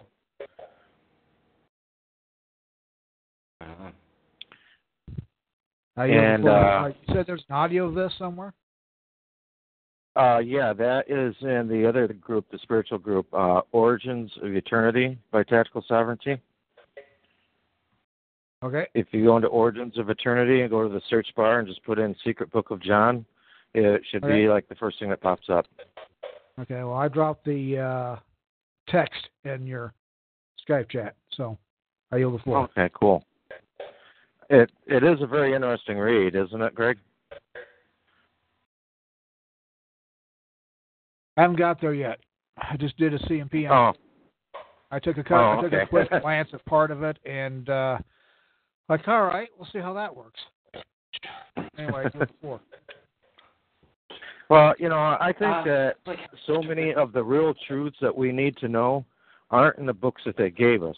They're in the books they didn't want us to see. Mm-hmm. And I mean, to me that just makes sense. Yeah. I'm still looking for that Stu KV for you, Brian. But you know what? If I don't get it over the course of this call, I will forward it to you very shortly afterward. No problem. Yeah. No problem. I'll put it in the group, and when I post it into the group, I'll put the word steps at the beginning. So if people go to the search bar and just put in the word steps, they'll find that amongst a whole bunch of other steps. If I may. Yeah, you know what? I'm going to do a Google search on my blog and see if that helps because... Well, I was trying to mention earlier that when I did a Von Den, how do you pronounce your family name again? Von Den Visual, or Von Den. Yeah, Von Den is Von Den? Is black. Okay. When I did that, I did find the website eventually, but I also found the PDF I mentioned earlier. I'm looking right now at the typewritten May 7th with the thumbprint at the bottom. Yep. And also below that, a little bit of scrolling, there is the 6KV handwritten one with the four prints, as you said, in the four corners. And then the same thing again. It looks like you took a snapshot through the supposedly transparent plastic sleeves that you have it in your folder. Correct. Okay, so yes, those are the key documents. So the very first one is the one that has the... Is the handwritten one the same as the typewritten one? No, not even close. Okay. Two different documents? All right. Yeah. So I was just completely different documents. Save the image and put it in Brian's Skype chat and go from there. But if it's two different documents, there's not much point in going there.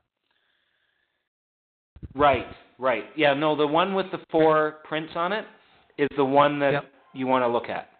The other three are just how I explained that document to the offices that I sent it to, because for most people, sending that document on its own is not going to be self-explanatory enough, although it should be. It won't. And I get that. The four print document is not legible in its image because you took the picture through the plastic. Right. At least on your page 3 site. Yes, and so what I do is now I carry around a little portfolio, and I think I've taken photographs of that with the pages open or whatever, like you said in the plastic. Yeah. And so now I have my original Sistui KV at the very front, and that's what I show to people as the actual trust. That is the trust. That is the wealth that you're going to be administrating. Second page. The one that you said you saw with, there's another one that's stamped by the Attorney General now, and that came to me 2 weeks ago, or no, a week, 2 weeks ago tomorrow. It arrived at my house, Crown Attorney or a week County ago of Wellington received. That's right. So received means accepted. Yep, I get that. Yeah. No argument there.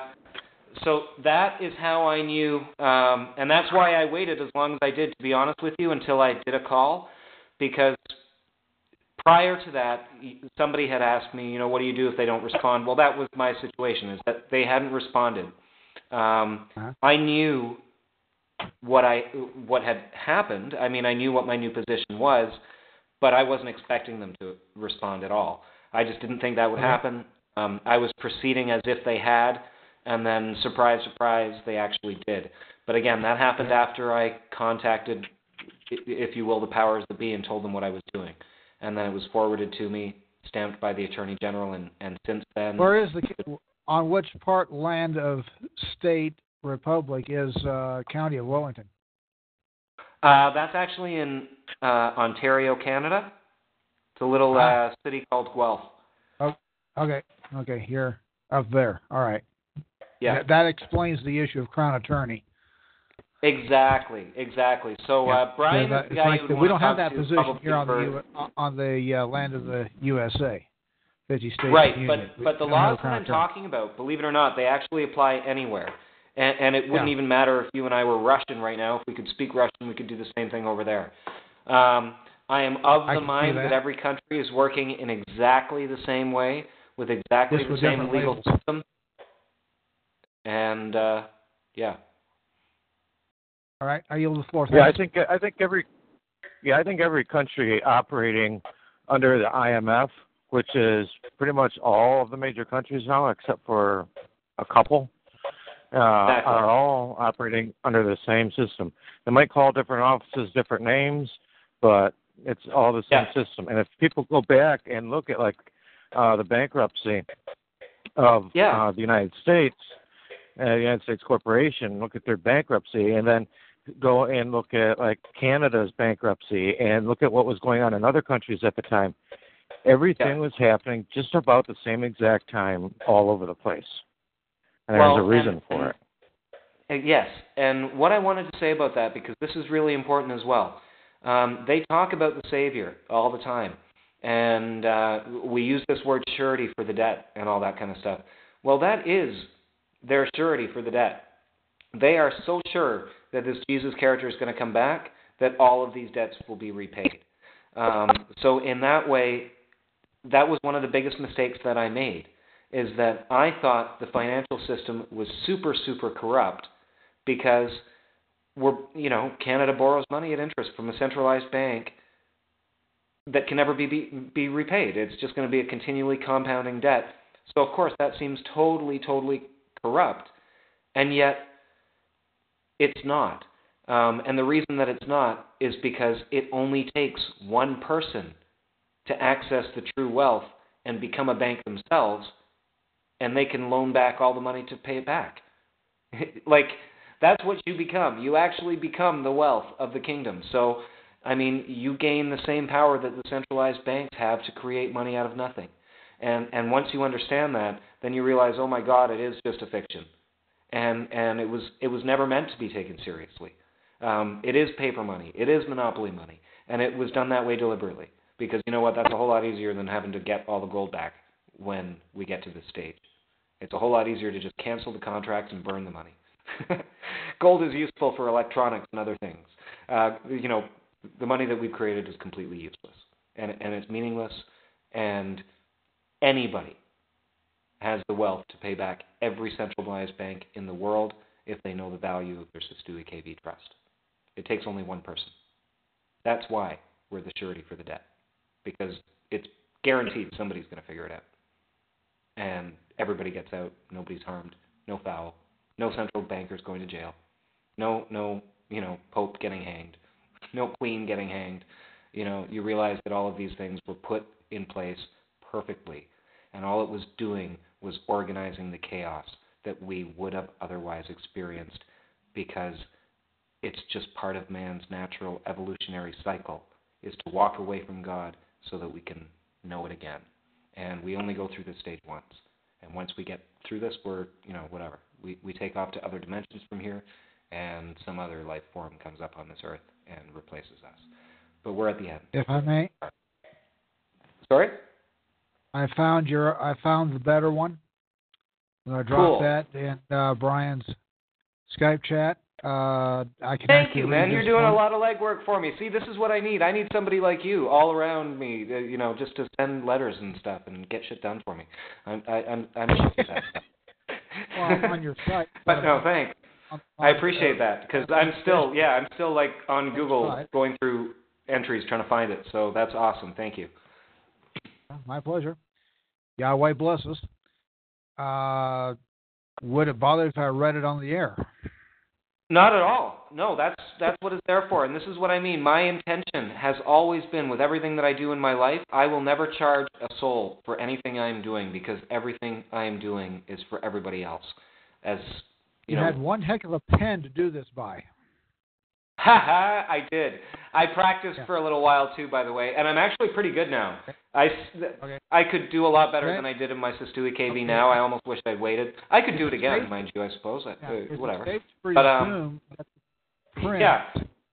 bought a special calligraphy set for it. I bought special ink for it, and I have a lot of fun doing it. And that was something else that I wanted to share with people tonight, is that the most powerful gift you have, any of us, is love, and that is best expressed through beauty and artwork. So if you are sending letters to your public official, my first three after my Sestoui KV are pretty hardcore, authoritative, to the point, but everything I've done since then is very heartfelt. That doesn't mean that the authority doesn't come across, but love comes across more. And that's how you need to communicate your intentions, if you want people to take you seriously, because we all have a soft spot for people with a good idea. Everybody. You know? Okay, I'm reading through it right now, so if you decide to let me do this, I was going to make sure I could actually enunciate everything correctly. Perfect. Okay, well, how do you guys mind if I'm just going to excuse myself for a very short smoke. I don't smoke in the house, but it'll probably take me about 5-6 minutes. Do you want to maybe just entertain some questions while I'm away, Brian? Is that cool? Yeah, sure. And if Greg wants to read that Sedeke Trust, you can do that as well. Exactly. You guys can take the floor for 5 minutes. I'll let you know when I'm back. All right, thanks. Well, I'm going to go ahead and do this. It does say Sesta KV at the top. Nice writing. It says, in the beginning was the Word. The Word was with God, and the Word was God. I shone, and the living Word of God. My Father von Den, which art in heaven, hallowed be my name. My kingdom come, my will be done, on earth as it is in heaven. Give me this day my daily bread, and forgive me of my trespasses, as I forgive those who have trespassed against me. Lead me not into temptation, but deliver me from evil. For I am the kingdom, the power, and the glory forever and ever. And this was stamped received, what looks like January 19, 2017, by the MAG Correspondence Unit.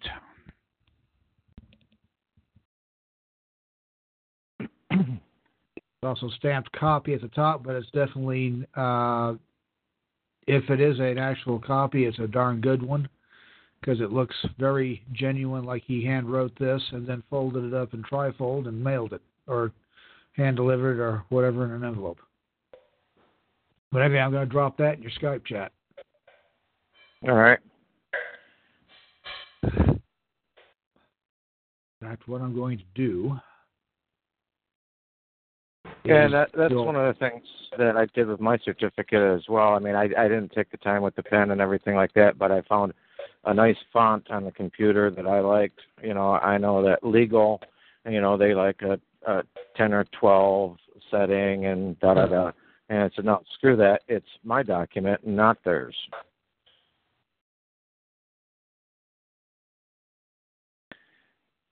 And is there somebody there with a question? There. MAG is Ministry of Attorney General, is what MAG stands for.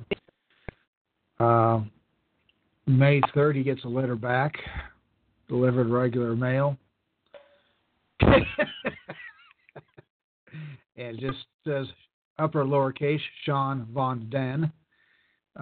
His location in Ontario.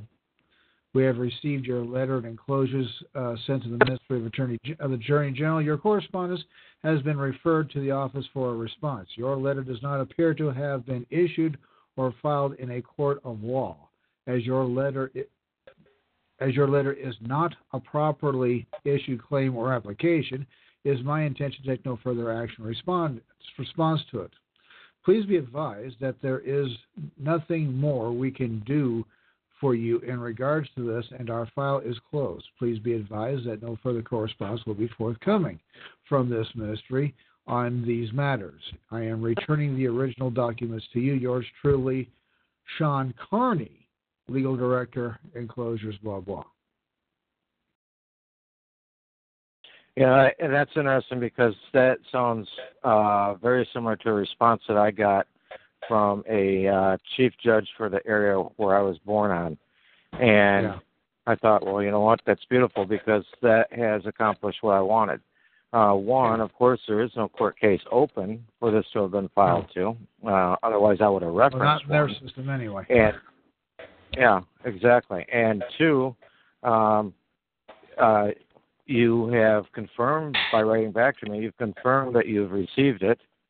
And by saying that this issue is now closed and there's nothing more you can do, well, that's what I want. I want you to close the case. I want you to close, you know, the situation for the person, and I don't want you to be doing anything more with it. That's the goal I'm trying to accomplish. Yeah. So basically they did exactly what he wanted done, and that settles that, and away he goes, away they go, and they go find another sheep to fleece. Oh, yeah, exactly. Because they're going to go for the low-hanging fruit, and you've clearly identified yourself as not being one of the low-hanging fruit. No. Not anymore. I'm back. Uh-huh. I'm back. Thank you. Okay. No problem.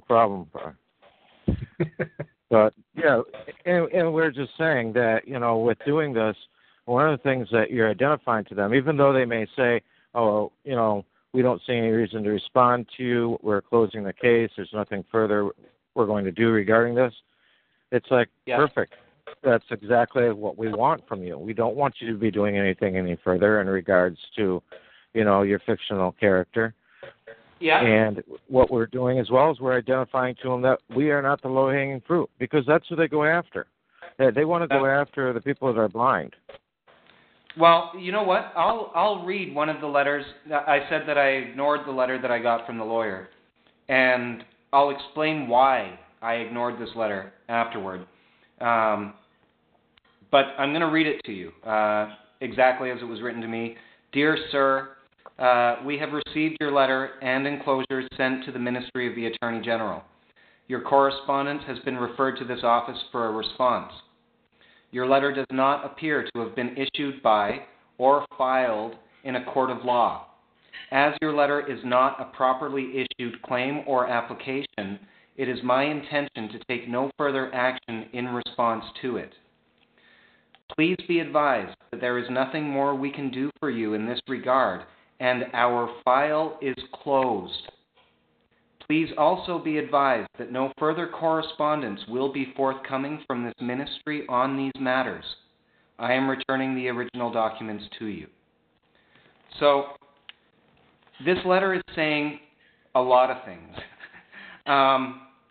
And probably not what most people would pick up on right away. It took me roughly a day, like a day and a half maybe, just to kind of digest the words of this and figure out what was going on. But again, I sent this to Stewie KV, and then I sent those other documents with the single thumbprint at the bottom. So what the lawyer is doing in this letter is he's responding to the three additional documents that address the charges that I was speaking to in Toronto, the warrants that they had for my arrest. Because I did not file those charges and those papers into a commercial admiralty court, he does not have to answer to them, nor can he, because he does not have the authority or the jurisdiction. Only the judge that issued those warrants has the right to respond to them, and they can't because of the Sestouli KV. And so instead they pass that to the lawyer, who passes that back to me, and that's basically something of a test. Either I can now take that stamped document and the accusations that I made and the remedy that I asked for in that document, and I can declare default judgment because of this letter and claim the $11 million or whatever. But by doing that, I'm going right back into commercial admiralty again. So they've approved or received is the same thing, accepted my Sestouli KV, which means they accept my declaration of God's kingdom. And so I can respond one of two ways. I can either accept the kingdom of God that was given to me, or I can go after them for the $11 million and try and fight this in a court of law. I'm going after God's kingdom. I don't care about the money anymore. They said to me right here, our file is closed. What file are they talking about? Exactly. They don't say. So what did they close? And I specifically asked that question to the Attorney General in a following letter. But they're being very vague about things on purpose. And I knew that. And once I got that stamped copy of the Sestouli KV, that is immediately when I went to the Superior Court, and I took the received copy of my Sestouli KV from the Attorney General. I asked them to make a copy of all the documents that I'd received from the Attorney General to let them know that I'd received the received copy. So now they know that I know I'm a king, if that makes any sense. And that was the only reason of putting that in there, was to let them know that I received their acceptance letter. And they will know what that means, and they're expecting you as a king to know what all of these things that you're doing mean as well. If you don't know what you're doing when you go into these places, then you're not going to get the results that you want. It's really that simple.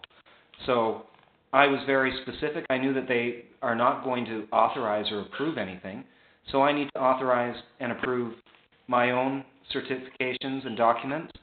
And so I'm going to read the follow-up letter that I published into the Superior Court the following Monday. And this is, I promised everybody that I would teach you how to administrate your estate as well as give it back to you tonight. This is the administration part. So this is what I took to the Superior Court of Justice. It's titled at the top, just as it should be, like a document would be appropriate for both commercial admiralty, civil, and ecclesiastic law. Because what I'm doing is commercial in nature, but I'm still an ecclesiastic being. So I have to apply to their legal standards. I address it King Sean, underneath that, House of Von Den, underneath that, Hand of Stephen, underneath that, Kingdom of God. Below that, May 7th, 2017. So that's my address and my house and my business, if you will. If we were looking at this as a maritime admiralty document, that is my house of business. The holder and bearer of this document, King Sean, House of Von Den, is a true man of God, here to establish God's kingdom of earth as shown by his Fistui KV declaration and recognized by Canada's Ministry of the Attorney General. King Sean Fistui KV is a trust with unlimited commercial value, which may only be accessed by way of King Sean's wet ink signature or thumbprint seal. This is to protect against fraud and the misappropriation of wealth from God's kingdom. As an ecclesiastic entity, King Sean does not use money. He should be treated as any other man should be treated and presented with a bill for services as any other man would be. King Sean will provide his signature or thumbprint seal to satisfy the bill. A second signature will also be required by the one presenting the bill to create a legal bill of exchange. This bill of exchange is retained by the merchant and deposited to the bank as regular cash for the agreed value of the respective currency. Wherever applicable, King Sean, House of Von Den, Kingdom of God, would also like to request that a 20% gratuity be added for any service where it is considered appropriate to do so. For additional security, the merchant may also request a copy of this document along with a copy of the Fistui KV received by the Attorney General for their records. Love and blessings. God be with you. King Sean, House of Von Den, Hand of Stephen, Kingdom of God. And they stamped that on May 8, 2017. And believe me when I tell you, they read over that document twice, actually. I have two copies. I have one that included all of the documents returned to me by the Attorney General. And they gave me a copy of all those that I submitted, which are black and white. And then I had another printed on parchment paper that is liking to my kingdom and more liking to the kind of paper that I want to hand to merchants if I need to do business. And so I asked if they would also accept that one and witness my wet ink thumbprint on it if it were worded exactly the same way. They said they would be happy to. They reviewed the two documents to make sure that the words were exactly matching. And then they agreed to stamp the second document for me, which was the parchment, with my thumbprint seal. And that document then makes me the legal administrator of my estate. And sweet. I am now at a financial institution, and they are working at setting up an account for me. And that's been ongoing now for a couple of days. But I'm working with the bank manager of the branch, and it's a credit union. So that actually might cause me some problems, believe it or not, because I don't know if credit unions actually deal with Fistui KV trusts. Credit unions are based on the wealth of the people that bank with them, and so generally people need to have their own wealth, which is why I went there, because I thought I'd be able to, release wealth from my Fistui KV to the branch to set up a fund. But they're struggling with those details at the moment. I will say to people, though, right now, I don't know about the states, what kind of banks you have. I know that if I don't get the results that I want with the financial institution that I'm with right now, and that's been ongoing since last Wednesday, I hope to have an answer tomorrow. If that does not fall through, Scotiabank here in Guelph specifically deals with Sistui KV trusts, and that is advertised on their website, and that is where I will go Monday if I don't get the answer that I'm looking for. So, yeah, if anybody has any questions, please shoot.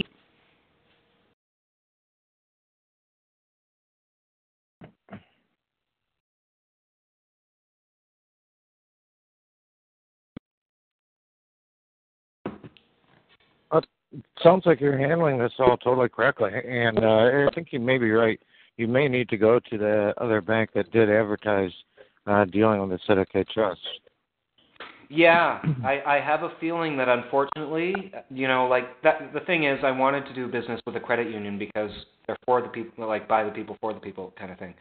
But no, I think that was Brian that said that, right? Right, yes. Yeah. No, I think you're absolutely right, Brian, because they don't borrow from central banks, so they don't deal with those trust accounts. And that's the issue that they're having, is that they needed me to explain what the Sistui KV Trust was. The bank manager is now dealing with the national managers of the branch, and they're privately like researching the laws behind Sistui KV and trying to find out if they can, yeah, make it work. Because they know that what I'm doing is a for the people kind of thing. So I'm not. They're not allowed to borrow money at interest. That's the thing of a credit union. I'm not doing that. All of the money from it's already paid for. There's no debt attached to anything that I can give. So that's the power that you have as a lender. You're a creditor now when you take control of the Sistui KV, and being honorable and responsible really means just doing what I did. You need to authorize access to your Sistui KV with your public officials. So after you claim the Sistui KV in your public office, give them the courtesy of 30 days because that's how it works in the Maritime Admiralty jurisdiction. As a king, you don't need to wait. As soon as you put it on the record, as soon as you write it with your own hand, it's law. But for their benefit and for their purposes, allow them the 30 days to respond. And after that, just follow up by, you know, doing what I did, create a document that in some way authorizes your access to the trust for ecclesiastic purposes, and, yeah, and move forward from there. It'll cover your health expenses. It'll cover any of that stuff. If you're in God's kingdom and you have a Sistui KV with your thumbprint on it, and you present that at a hospital or anywhere that you need health care, they will take you. They will take you. And you just say, I'm asking to be taken care of in the kingdom of God. I'm in God's kingdom. I'm a man of God. And show them that document. And don't worry about arguing about the rest of the laws. Yeah, if you're in God's kingdom, everything is taken care of for you, and you're considered a peaceful human being. You're not at war with anyone. And you have all the wealth in the world to settle any charges that are against you, so do that. If you've got any court charges against you, you know, that was another light bulb that went off for me because there were 2 warrants for my arrest, and when the police in Guelph here were explaining to me, they were really, really nice because I told them I wanted details about the warrants and what it said specifically on the warrants. And the first one was for everything that I told you about with my run-in in G20. The second one was because I chose to represent myself in court. I made that well known the very first appearance that I had, which was the preliminary hearing. And all I did in that situation was ask for disclosure. And you'd be amazed how nice the judge was to me. I didn't have any problems at all. My brother thought I was going to get like beat up by the judge because I didn't know the law and stuff like this. I said, well, you know what? I know enough to get through this day. And if I don't think I know enough to go to trial on my own, then I'll figure that out later. But right now I need disclosure because I didn't have any. And, you know, again, they recommended that I get a lawyer. I said, no, I'm going to speak for myself. Thank you very much. And the lawyer said, okay, go ahead. And I said, well, Your Honor, I don't have disclosure. I don't know how I'm expected to respond to any charges without it. And right away, she was mad at the prosecution. She was just like, what do you mean he doesn't have disclosure? And he said, sorry, you know, whatever. She adjourned the court for 5 minutes, told them to get disclosure to me as quickly as possible, came back in, and then she just asked me, she said, how long do you think you need to go over these papers? And I said, I have no idea. I said, and she said, do you think 2 weeks will be enough? I said, sure, 2 weeks sounds great. And 2 weeks was nowhere near enough, as anybody who's been researching this stuff will know. You know, when I first started researching, I felt like I was getting dumber every week. I really did. It just, the information was so overwhelming. There's so much of it. I didn't think I was ever going to find my way, but I eventually did. And the second warrant was for surety. That's all it says. And the police officer told me that he'd never seen a warrant like that before. Now, I don't know. I'm assuming that that is what they would write on any warrant where you don't show up for court. I don't know. I just assumed that was maybe a default title for that. But this officer told me he'd never seen that on a warrant before. So that to me, just because nothing in my universe is ever a sign, was the last piece of the puzzle, if you will, that this is why they're not bringing me into court. They want me to know that I'm surety. I am the guarantee for everybody else's loan. And I plan to take that seriously. And I don't care how crazy I sound at this point, because I plan to have my job done by June 5th of this year. So if I'm wrong, everybody can call me crazy after June 5th. But until then, there's only 3 weeks left to go, so it's a pretty bold claim to be made if I'm talking shit. And you'll know in 3 weeks if I am. So I'm willing to stand by anything. Well, Sean, you know, I want to say that it's been put in our face the whole time, and people don't realize it because, you know, they think that the words that the system uses are sometimes just colorful or whatever. But that's not true.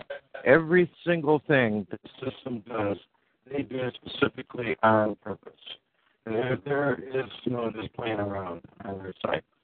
And so when they say that somebody is being held in prison or that you're being sentenced, because you owe a debt to society, they're telling you the truth. They are trying to fulfill a debt. It's an obligation. That's right. And that actually segues into, I mean, we're past our 2 hour mark, and I wanted to cover this just a little bit since you brought it up earlier, but that's a perfect segue into what a debt really is. And a debt biblically is synonymous with sin.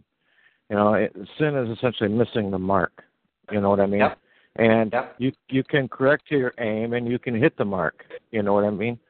But and this goes right directly to the original true payment of debt and payment of sin, which exactly, you know, like I said, you know, some things scripturally are what is really going on is so out there we wouldn't comprehend it, so they've got to give us simple stories.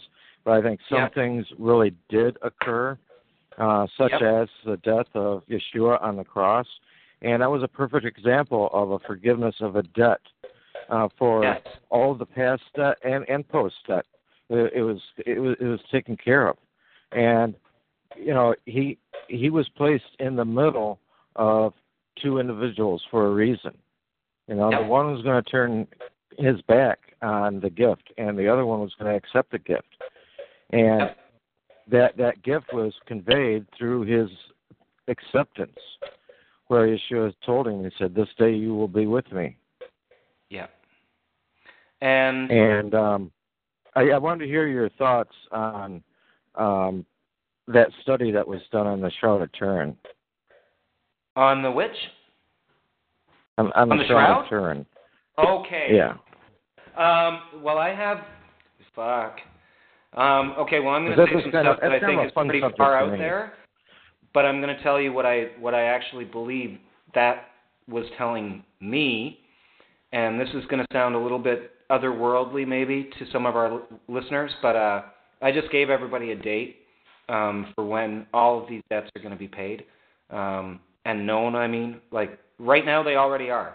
I've already told the powers that be that I'm taking care of all debt for the world banks and all that kind of stuff. That I've authorized the use of my Sistui KB for that purpose. I gave an extra copy to the powers that be for that purpose.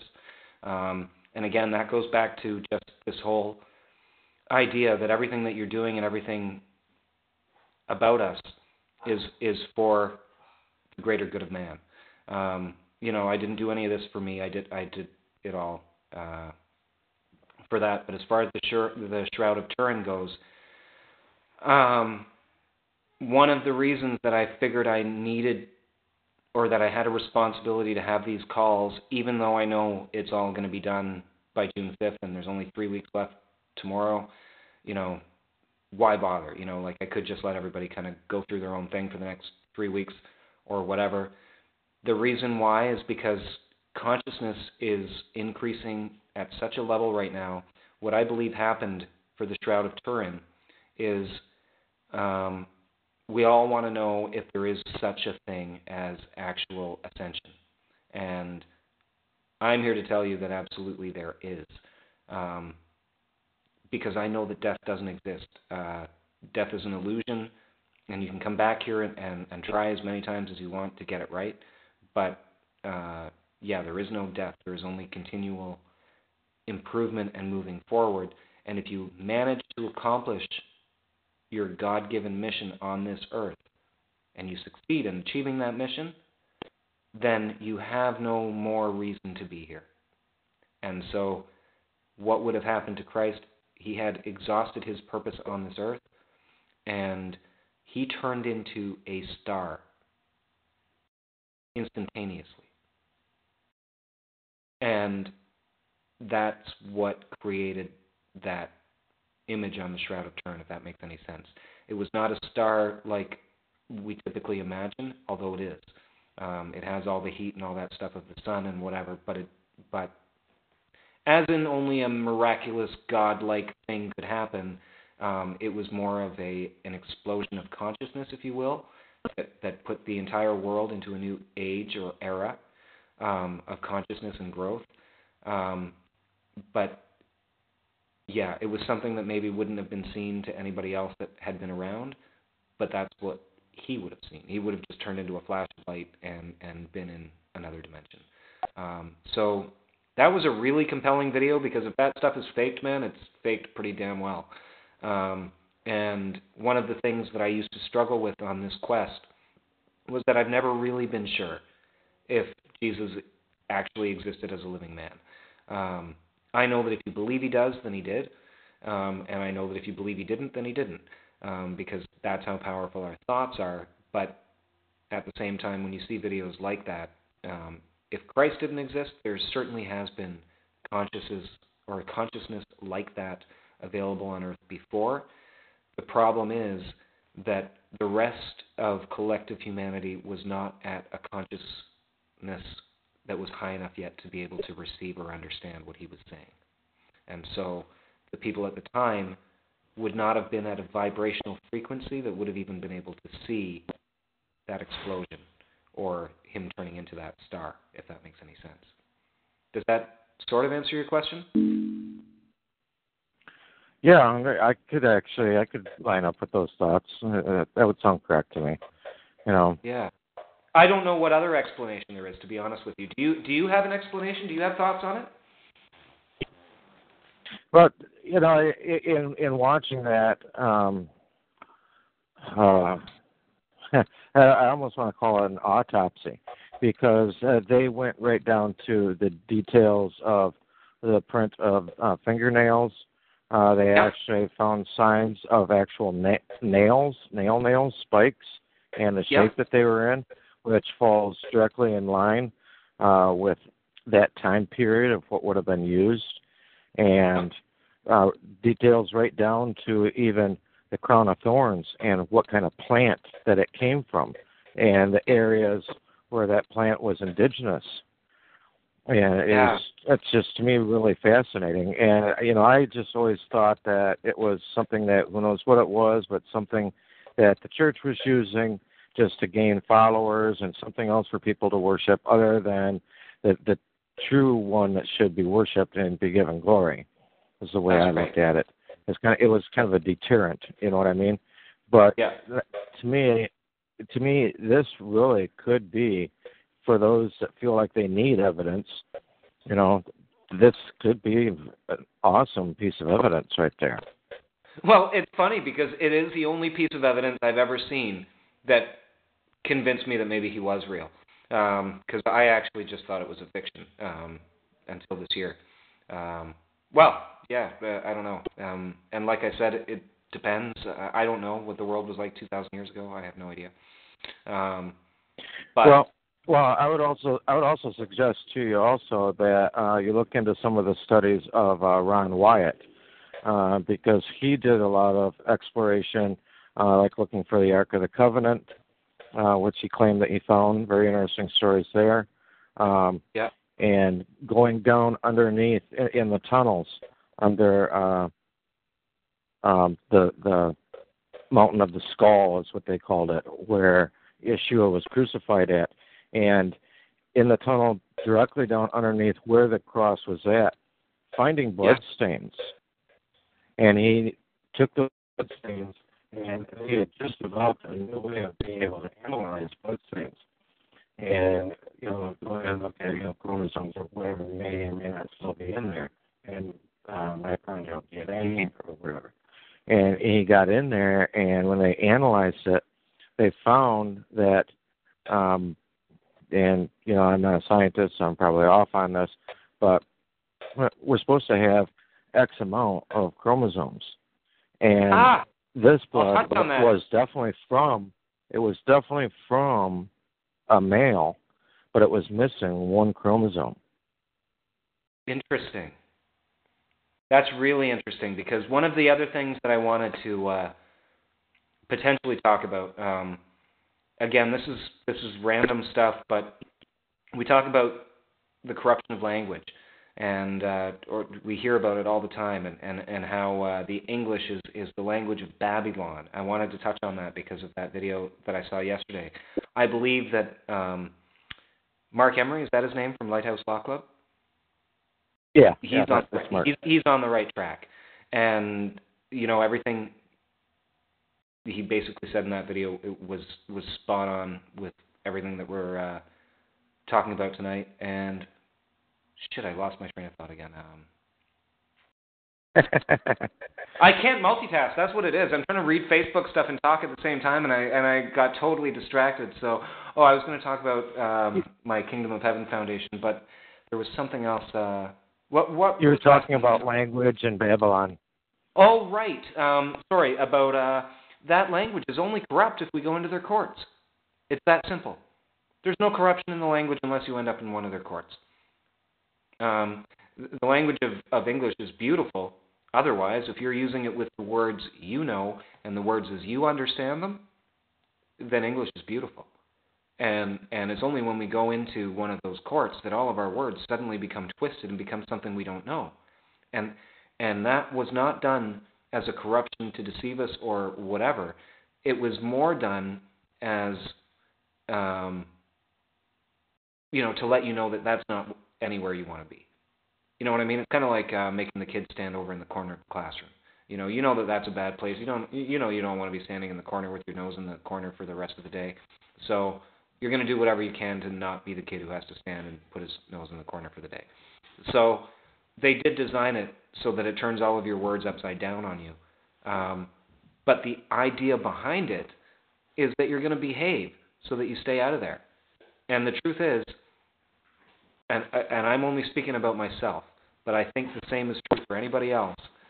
Anytime I've been in trouble with the law, potentially with the exception of Toronto, there they really just overstepped the kingdom of God, and I realized later that that was because they were specifically instructed to do so prior to the G20, and that ban was lifted afterward. But anyway, that's kind of beside the point.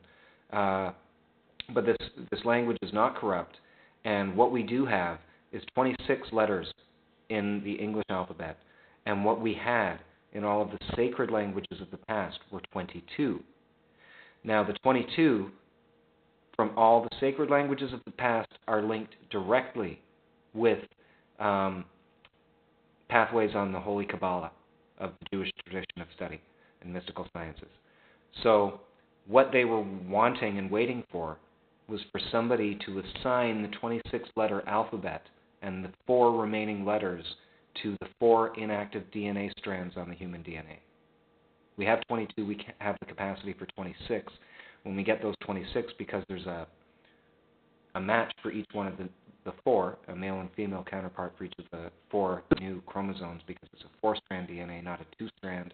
That was the other thing that scientists got wrong, is that's where your Vitruvian Man and the new DNA strand comes in, and the extra chromosome that's missing and all that kind of stuff. And the reason that they did that was to sort of hijack us, to speed us up, not to slow us down. And that's the biggest misconception. People think that if there was any alternating of our DNA done, it was not done to slow the process down. It was done to speed it up and get us to where we are now. And basically, as soon as one of us finds the door, he lets everybody else out of the theater. And life is a movie; it's just a game. Life is a dream. Row, row, row your boat.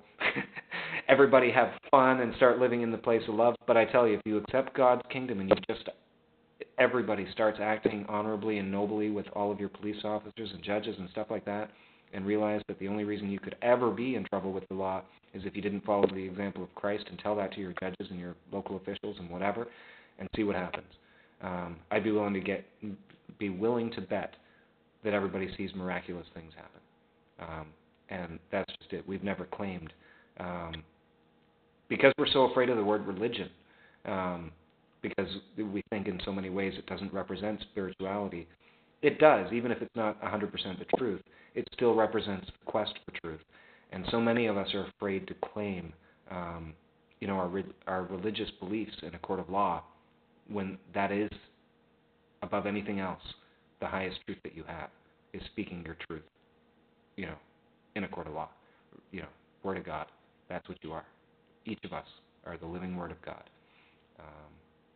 Well, what I've seen is that, if people don't think that the courts don't believe, and I don't like using the word religion here myself. I mean, to me, religion is a man-made construct. I mean, spirituality is really, you should be spiritual, and everybody's spirituality is different. But if you don't think that these courts aren't on a spiritual level and that they don't believe in a God, in a superior being, then you're sadly, sadly mistaken. Everything that's been set up in society and things that even the courts have done and Supreme Court even has done as far as eliminating prayer from schools, they want to encourage atheism. They don't want you to believe in God because they know where the power's at. That's right. That's their whole intention. That's right. That's right, and they know that. And here's the thing that always used to, even when I thought that everything was really corrupt, because I'm telling you all right now, it really isn't. It's the biggest illusion you could ever imagine. If you start, it's all about forgiveness, because that's the thing you first have to do. Once you get out, you have to forgive and just put everything behind you and say, okay, you know what, this is the beginning, the first day of my new life now, and I'm just going to forget everything of the past because it is a new life. If you proceed that way, you're really, I don't think, going to have any problems. Yeah, I don't know. Everything is just, it's perfect. It's for people who really just don't know how to behave and have been irresponsible. And that was one of the things that I found myself answering to when I first found my way, is I was going to take somebody under my wing and teach them how to do this and be a king and all that good stuff.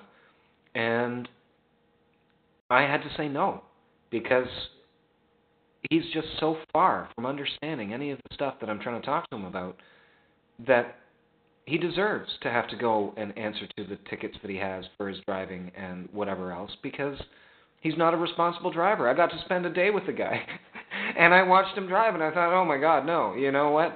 He's still a child. He needs to grow up a little bit. He'll find his way on his own time, and that's why it very much is a personal quest for everybody, because and you know what? We really do have to forgive anybody else who's oblivious to this kind of stuff too, because everybody is really just doing their best to do their part in whatever way they know. My family is probably one of the most oblivious, to some of this stuff as anybody in the world, but they're the most loving and kind people you could ever want to know. and they work so hard and they try so hard and they don't understand what I'm doing, and that's fine. But there's no time for resentment for other people that you know, are completely tied into the system. It is going to be unveiled very shortly for everybody. And if one person, and this is the pivotal message, I guess, of this, really does understand that if you look up the unlimited, the Sestuhi KV in Commercial Admiralty, it defines it as having unlimited commercial value. Now, it only takes one person to understand what those three words mean and what gaining access to it has the power to do. If you really know what unlimited commercial value means, then you really are beginning to understand how fake and ridiculous the idea of money is in the first place, and that is the joke.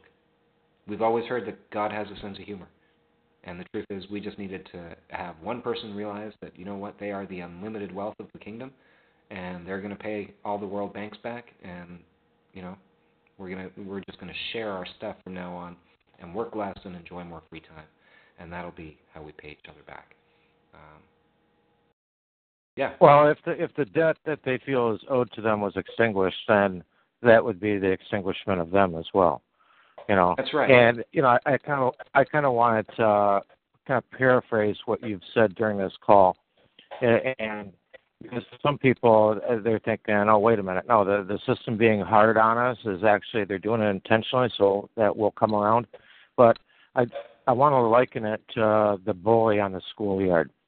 That bully in the schoolyard really wants to beat somebody's butt. You know what I mean? He really wants to get engaged, but he doesn't come right out and do that. He picks on you. He pokes. He prods. He pushes and pushes until he pushes you to that point that you're going to retaliate, and then it's game on because that's what he wanted. You know, that's but right. Until then, you're just feeding him with fear and everything all through that. And we see this today with things going on across America where, say, people are rioting, you know, burning down businesses, flipping cop cars and this and that. They are totally... And that's what they were expecting me to do. They know how pissed off I am about all this that's going on in the world. But I didn't do any of that. What they're displaying is the opposite of what you're supposed to be displaying. They're displaying that, yeah, I need a daddy.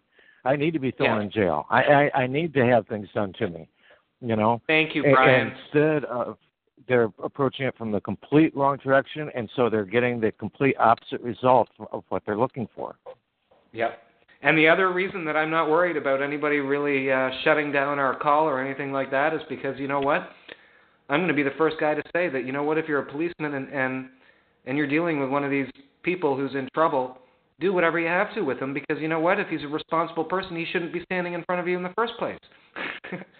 Like, I mean, do you know what I'm saying? Like, unless it's just a stupid thing, but I mean, if you're in trouble with the police, you're probably in trouble with the police because you're not doing something properly. Really, the police don't bother me. They don't. And when they have bothered me, it's because I've done something stupid, like walked on a non-access highway. Again, like I said, don't provoke them. Don't poke the bull. You know, I think I'm sovereign and all that stuff, but you know what? I'm still not going to prod the bull.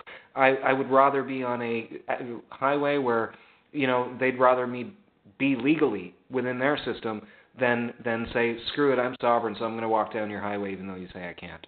You know, what is the point? Is it really getting... I don't... Yeah.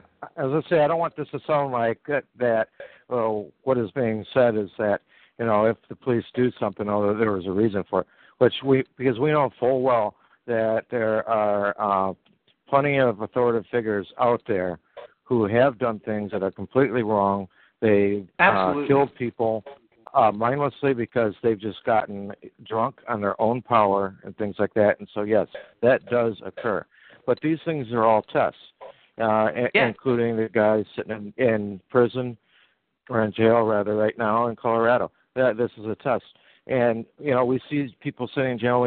Normally, society would say, oh, they must have done something wrong. And that's what a lot of people look at, like with the guys in Colorado. They're like, oh, see, the stuff they were talking about, they were all wrong. Otherwise, they wouldn't be in there. Well, you know, the disciples sat in jail, too, you know. Yeah. And there's a purpose for it. Yeah. Because it will show the strength of Yahuwah at the end. Yeah. And I guess what I was trying to say, really more than the message that I guess I conveyed by saying that, you know, people who are in trouble with the law deserve it or whatever. I guess what I'm really trying to say is that if your approach is in any way combative, that's what you're going to get back. You know, you go out there with a combative nature and you're looking for fights with authority because you think you're above it or whatever, you're going to get exactly what you're asking for. You're going to get that challenge of authority, and I don't know. Peace be with you. Be peaceful. Be loving. And I don't really see anybody getting in trouble with anything. Be good to your fellow man. If so much of it is just learning to be the king, or if you're a lady, a queen of your body and of your estate, because everybody will be tested in one way or another. I mean, I had a period for about a year where I got pulled over on the average of probably 5 times a month, mostly because I came home late from work at night.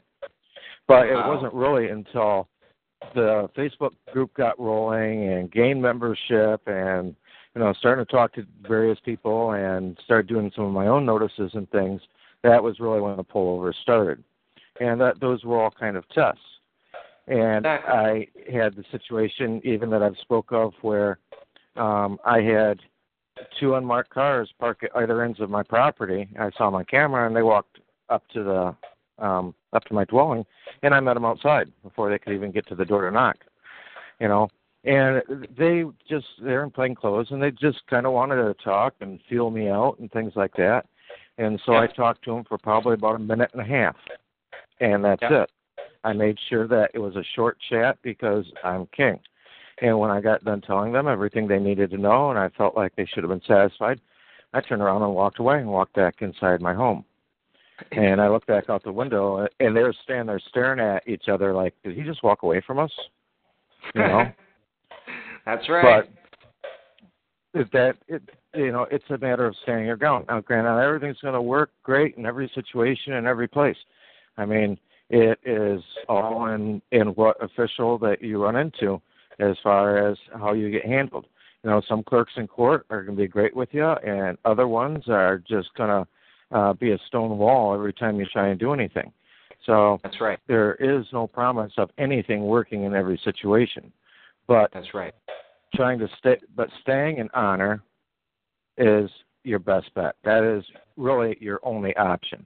Your options aren't, do I carry a 38 or a 45? No. Your only option is you know standing what, Brian? In honor. I'm going to add to that just by saying one of the things I did sort of to protect myself, and you could argue that I didn't do this because I biked across the country, but I mean, I live in like northern Canada. It's pretty rough terrain in some spots, so it's typical to have a hunting knife. So I did have a hunting knife on me, but I mean, aside from that, I stay away from any kind of weapon because I know that if they find out that I buy one of any kind, whether it's a crossbow, gun, some kind, not that I would want one anyway, but that's just going to make me seem like that much more dangerous. And if they know that I've got something like that, then I'm looking at maybe 4 police officers coming to visit me if they suspect I'm doing something instead of 2, or whatever the case may be. You know what I mean? Like, why do I need something like that if I'm a peaceful person, right? So if all of your actions and everything that you're doing is peaceful. Oh, and something else I wanted to say, you said, walking away from the police officer when you're done talking. And you know, if you're not acting like a king, the second that you're not is the second that you're not going to be treated like one as well. And so a couple of things that guy did in the video is, you know, on one hand he's saying he's sovereign, but at the same time he's saying, so there's no problem here, am I free to go, officer? Now, why are you asking for permission to go if you're a king? And why are you asking if everything's okay? And that's what I mean, is like you shouldn't even really be... And he was right, I guess, in the point where he said, you know, I shouldn't even really be standing here explaining this to you. But he's right. And after you finish a statement like that, you know, you should maybe give another 10 or 15 seconds courtesy and say, you know, I already told you I don't need to be wasting my time like this. I'm going to leave. Thank you very much for your time, officers. Have a great day. And you go and you get in your car and you let them take the offensive if that's what they're going to do. You know, if they're going to assault you or whatever, just say, okay, you know, what am I being arrested for? I'll go with you peacefully. But, you know, govern yourself like a king. Think like a king. You know, they want to know that you're responsible and that you actually mean what you're saying, too. So some of the time, that encounter he had really should have been 5 or 10 minutes at the most.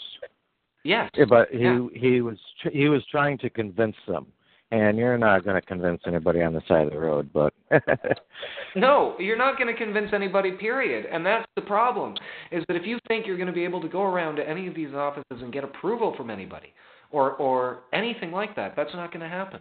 And that's what it means to be a king.